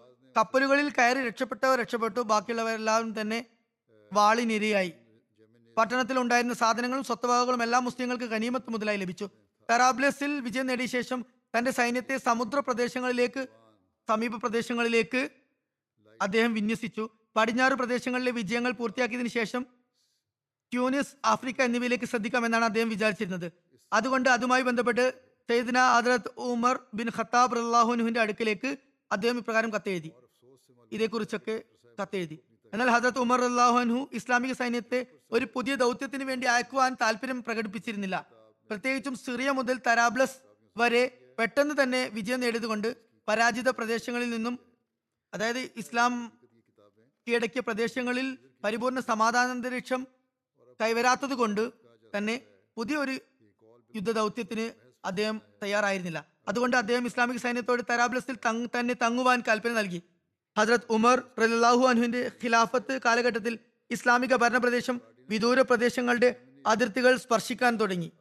അങ്ങനെ ഇസ്ലാമിക സാമ്രാജ്യം കിഴക്ക് ജിഹു നദിയും സിന്ധു നദിയും മുതൽ പടിഞ്ഞാറ് ആഫ്രിക്കയിലെ മരുഭൂമികൾ വരേക്കും. അതുപോലെ വടക്ക് വടക്ക് ഏഷ്യ മൈനറിലെ മലകളും ആർമീനിയം മുതൽ തെക്ക് ബഹ്റുൽ കാഹിലും ബഹ്റുൽ നോബിയും വരെ ഒരു ആഗോള സാമ്രാജ്യ രൂപത്തിൽ ലോക ഭൂപടത്തിൽ ഉദിച്ചു വരികയുണ്ടായി നോബ എന്നത് ഈജിപ്തിന്റെ തെക്കൻ പ്രദേശമാണ്. വളരെ വിശാലമായ ആ പ്രദേശത്ത് വിവിധ ജനതകളും മതങ്ങളും സമുദായങ്ങളും സംസ്കാരങ്ങളും നാഗരികതകളും വളർന്നു പന്തലിക്കുകയുണ്ടായി.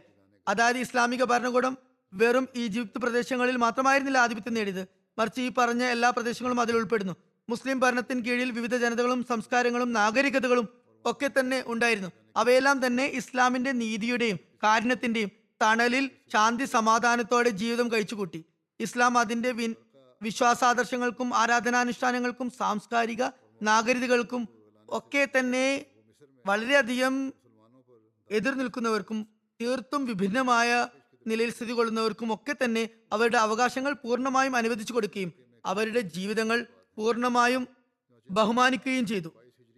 യുദ്ധ യുദ്ധ സന്ദർഭങ്ങളിൽ മുസ്ലിങ്ങളുടെ ആരാധനയുടെ നിലവാരം എങ്ങനെയായിരുന്നു എന്നതിനെ സംബന്ധിച്ച് ഹസ്രത്ത് മുസ്ലിം മോദുലാഹു അൻഹു ഇപ്രകാരം പറയുന്നു ലോകത്ത് എല്ലാ വസ്തുക്കളും കാര്യങ്ങളും പടിപടിയായിട്ടാണ് അഭിവൃദ്ധി പ്രാപിക്കുന്നത്. വലിയ വലിയ പ്രവർത്തക പ്രവർത്തികൾ തന്നെ പൊടുന്നനെ സംഭവിക്കുന്നതല്ല. അവ ക്രമേണയാണ് പുരോഗമി പുരോഗതി കൈവരിക്കുന്നത്. റസൂൽ കരീം സലാഹു അലൈഹി വസല്ലമയുടെ കാലഘട്ടത്തിലും എല്ലാ മുസ്ലിങ്ങളും താജിദ് നമസ്കരിക്കുന്നുണ്ടായിരുന്നില്ല. എന്നാൽ സാവകാശം അവർക്ക് ആ ശീലം ഉണ്ടായി വരികയായിരുന്നു. അങ്ങനെ ഹജറത് ഉമർ റലാഹു അനുവിന്റെ കാലഘട്ടം വന്നപ്പോൾ യുദ്ധത്തിന്റെ ദിനങ്ങളിൽ പോലും മുസ്ലിങ്ങൾ തഹജിദ് നമസ്കരിക്കാറുണ്ടായിരുന്നു. തിരുനബി സല്ലല്ലാഹു അലൈഹി വസല്ലം പോലും ഇടയ്ക്ക് തഹജിദ് ഒഴിവാക്കിയിരുന്നു എന്ന് നിവേദനങ്ങളിലുണ്ട്. നബി കരീം സല്ലാ അലൈഹി വസല്ലം യുദ്ധവേളകളിൽ തഹജിദ് നമസ്കാരത്തിന് എഴുന്നേറ്റ് എഴുന്നേറ്റും ഇരിക്കാം എഴുന്നേറ്റെന്നും വരാം. എന്നാൽ എഴുന്നേൽക്കാത്ത സംഭവങ്ങളും നിവേദനങ്ങളിൽ കാണാം.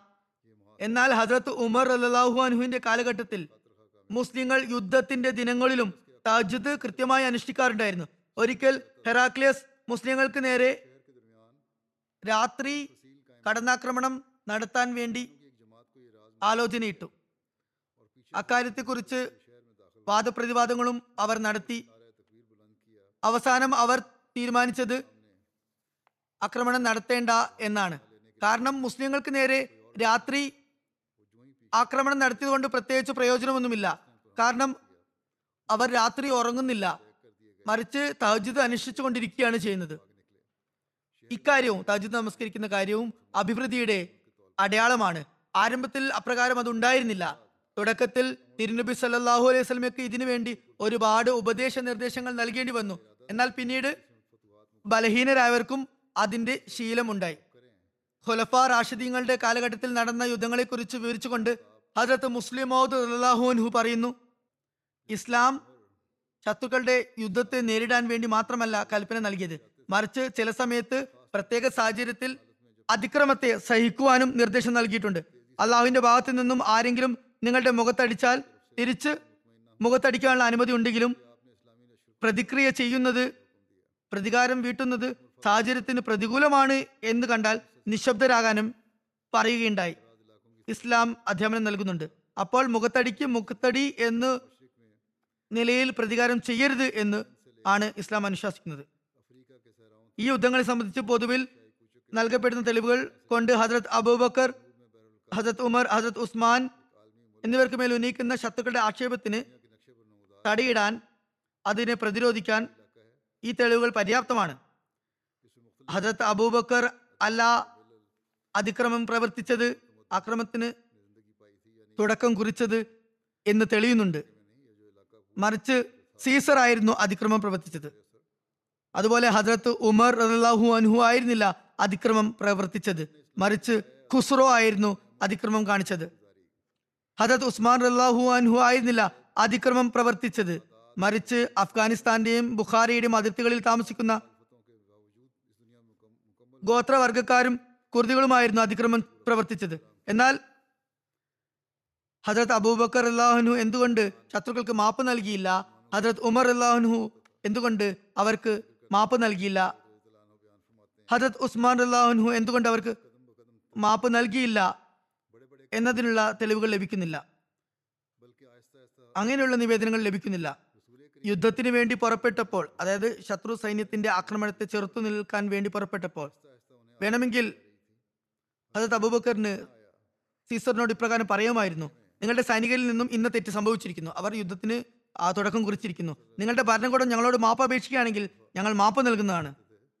അല്ലെങ്കിൽ മാപ്പ് അപേക്ഷിക്കുന്നില്ലെങ്കിൽ ഞങ്ങൾ യുദ്ധം ചെയ്യുന്നതാണ് എന്ന് പറഞ്ഞിട്ടില്ല. ഇക്കാര്യം സീസറിന് മുമ്പാകെ അദ്ദേഹം സമർപ്പിച്ചിട്ടില്ല. അതായത് നിങ്ങളിൽ നിന്നോ അതോ നിങ്ങളുടെ സൈന്യത്തിന്റെ ഒരു കൂട്ടരിൽ നിന്നോ ഇന്ന സന്ദർഭത്തിൽ അതിക്രമം നടന്നിട്ടുണ്ട്. ഞങ്ങളുടെ അധ്യാപനത്തിൽ ശത്രുക്കൾക്ക് മാപ്പ് നൽകണമെന്നുണ്ട്. അതുകൊണ്ട് നിങ്ങൾ മാപ്പിനെ അപേക്ഷിച്ചാൽ ഞങ്ങൾ മാപ്പ് നൽകുന്നതിന് തയ്യാറാണ് എന്ന് എവിടെയും കാണാൻ സാധിക്കുകയില്ല. മറിച്ച് അവർ അവരുടെ ഭാഗത്തു നിന്നും അതിക്രമം പ്രവർത്തിച്ചപ്പോൾ പെട്ടെന്ന് തന്നെ അവരെ നേരിടാനായി സന്നദ്ധത കാണിക്കുകയാണ് ഉണ്ടായത്. അതിനായി പുറപ്പെടുകയാണ് ഉണ്ടായത്. മുസ്ലിങ്ങൾ യുദ്ധത്തിന് വേണ്ടി പുറപ്പെട്ടു. ആ മറുപടി യുദ്ധങ്ങൾ അവർ തുടർന്നു പോയി.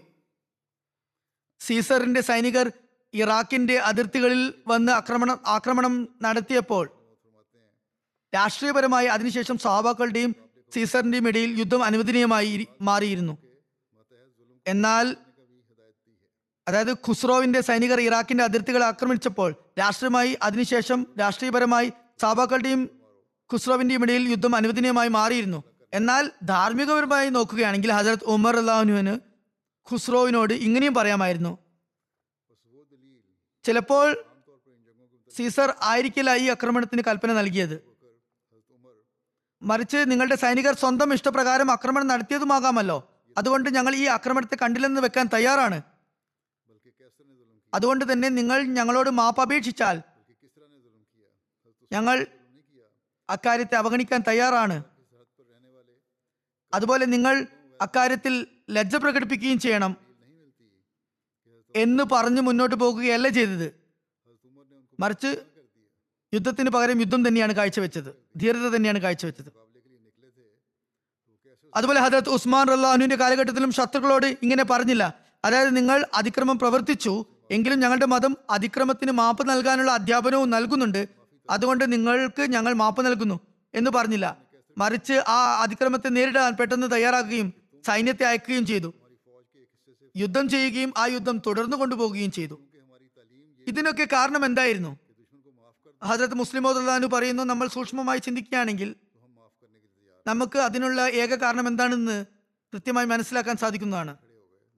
അതായത് ഹജരത് അബൂബക്കർ അള്ളാഹുവിന് അറിയാമായിരുന്നു ബാഹ്യമായ ആക്രമണങ്ങൾ ഇല്ലാതാവുമ്പോഴൊക്കെ തന്നെ ആന്തരികമായ ആഭ്യന്തരമായ പ്രശ്നങ്ങൾ അതുപോലെ കുഴപ്പങ്ങൾ ഉടലെടുക്കുന്നതാണ്. അതുകൊണ്ട് അദ്ദേഹം മനസ്സിലാക്കിയിരുന്നത് ഇത് സീസർ അല്ല ഈ ആക്രമണം നടത്തിയത് മറിച്ച് അള്ളാഹു ആണ് അവരെ കൊണ്ട് ആക്രമണം നടത്തിപ്പിച്ചത് എന്നാണ്. അങ്ങനെ മുസ്ലിങ്ങൾ ഈ പ്രയാസഘട്ടങ്ങളിലൂടെ കടന്നുപോയിക്കൊണ്ട് തങ്ങളുടെ സംസ്കരണത്തിലേക്ക് ശ്രദ്ധിക്കട്ടെ എന്ന് അദ്ദേഹം കരുതി. അതുപോലെ തങ്ങളുടെ ഉള്ളിൽ പുതിയൊരു ജീവിതവും അതുപോലെ ഒരു സമൂല പരിവർത്തനവും വരുത്തട്ടെ എന്ന് അദ്ദേഹം കരുതി. അതുപോലെ ഹജത് ഉമർ അള്ളാഹുഹു മനസ്സിലാക്കിയത് ഖുസ്റോ അല്ല ആക്രമണം നടത്തിയത് മറിച്ച് അള്ളാഹുവാണ് ആക്രമണത്തിനുള്ള വകവെച്ചത് എന്നാണ്. കാരണം മുസ്ലിങ്ങൾ അശ്രദ്ധരും അലസരുമായി ഭൂമിയിൽ അധപ്പതിച്ചു പോകാതിരിക്കാൻ വേണ്ടിയാണ് അത് ചെയ്തത്. ലൗകികതയിൽ അവർ മുഴുകിപ്പോകാതിരിക്കാൻ വേണ്ടിയായിരുന്നു അങ്ങനെ ഒരു കാര്യം സംഭവിച്ചത് എന്ന് അദ്ദേഹം മനസ്സിലാക്കി. അതുപോലെ മുസ്ലിങ്ങൾ എല്ലാ സമയവും നിതാന്ത ജാഗ്രത പുലർത്താനും ഉണർവും ആവേശവും കാണിക്കുവാനും വേണ്ടിയാണ് അങ്ങനെ സംഭവിക്കുന്നതെന്ന് അദ്ദേഹം മനസ്സിലാക്കി. ഹജരത് ഉസ്മാൻ റലാഹു അൻഹുവിന് നന്നായി അറിയാമായിരുന്നു ചില ഗോത്രവർഗങ്ങളല്ല മുസ്ലിങ്ങൾക്ക് മേൽ ആക്രമണം നടത്തിയത്. മറിച്ച് അള്ളാഹുവാണ് ആക്രമണം നടത്തിയത്. അത് മുഖേന മുസ്ലിങ്ങൾ ഉണർന്നു പ്രവർത്തിക്കുകയും അവരുടെ ഉള്ളിൽ ആത്മീയ മാറ്റം ഉണ്ടാകുന്നതിനും പുതുജീവൻ ഉണ്ടാകുന്നതിനും വേണ്ടിയാണ് അപ്രകാരം സംഭവിച്ചതെന്ന് അദ്ദേഹവും മനസ്സിലാക്കിയിരുന്നു. ഇക്കാര്യം ഹജരത്ത് മുസ്ലിം അള്ളാഹുനു തന്റെ ഒരു ഖുതുബയിൽ പറഞ്ഞതാണ്. ഇതിന്റെ അടിസ്ഥാനത്തിൽ ഹജരത്ത് മുസ്ലിം അള്ളാഹുനു തുടർന്ന് ഇക്കാര്യം കൂടി വിളംബരം ചെയ്യുന്നുണ്ട്. ജമാത്തിനെ ഉപദേശിച്ചുകൊണ്ട് അദ്ദേഹം പറയുന്നു വിഷമതകളും ബുദ്ധിമുട്ടുകളും വരാ വരാറുണ്ട്. വിഷമങ്ങളിലോട്ട് നാം കടന്നു പോകാറുണ്ട്. അത് ആത്മീയമായ അഭിവൃദ്ധി നേടുന്നതിന് വേണ്ടിയാണ്. ഇക്കാര്യം ഇന്നും നമ്മൾ ഓർമ്മ ഓർമ്മ വെക്കുകയാണെങ്കിൽ ഈ മുസീബത്തുകളും അതുപോലെ കഷ്ടതകളും അരിഷ്ടതകളും നമ്മെ അള്ളാഹുവിന്റെ സമീപത്തേക്ക് നയിക്കുന്നതിന് കാരണമായി തീരേണ്ടതാണ്. അത് മുഖേന നമുക്ക് അള്ളാഹുവിന്റെ സാമീപ്യമാണ് അള്ളാഹുവുമായുള്ള ബന്ധമാണ് ലഭിക്കേണ്ടത്. ഇത് തന്നെയാണ് പിന്നീട് വിജയത്തിനുള്ള മാർഗമായി തീരുന്നത്. അഥവാ ഇക്കാര്യങ്ങളിൽ നമ്മൾ പിന്നിൽ തന്നെ നിൽക്കുകയാണെങ്കിൽ നമ്മുടെ സംസ്കാരത്തിന് നാം ശ്രദ്ധിക്കുന്നില്ലെങ്കിൽ പിന്നെ ഒരിക്കലും അഭിവൃദ്ധി ഉണ്ടാകുകയില്ല. അഭിവൃദ്ധി ലഭ്യമായാൽ പിന്നീട് കഷ്ടപ്പാടുകൾ അവസാനിച്ചാലും നമ്മുടെ ബന്ധം അള്ളാഹുവുമായി സ്ഥിരമായി നിലനിർത്തേണ്ടതാണ്. ഈ ദിവസങ്ങളിൽ പ്രത്യേകമായി അള്ളാഹുവിലേക്ക് കൂടുതലായി ശ്രദ്ധ ഉണ്ടാകേണ്ടതാണ്. നമ്മുടെ ആത്മീയമായ ഉയർച്ച അതുപോലെ ആത്മീയമായ ഉന്നമനം എന്നിവയിലേക്ക് നാം കൂടുതൽ ശ്രദ്ധിക്കേണ്ടതാണ്. അതത് മുസ്ലിം മൗദർ അള്ളാഹുനു എഴുതിയിരിക്കുന്ന ഇതും ഇത് തന്നെയാണ്. അതായത് നമ്മൾ ഇക്കാര്യം മനസ്സിലാക്കിയിട്ടില്ലെങ്കിൽ ഒന്നും മനസ്സിലാക്കിയിട്ടില്ലെന്ന് വേണം മനസ് കരുതാൻ. ഇക്കാര്യമാണ് എല്ലാ അഹമ്മദികളും ഇക്കാലത്ത് നല്ലവണ്ണം അറിഞ്ഞിരിക്കേണ്ടതും മനസ്സിലാക്കിയിരിക്കേണ്ടതും.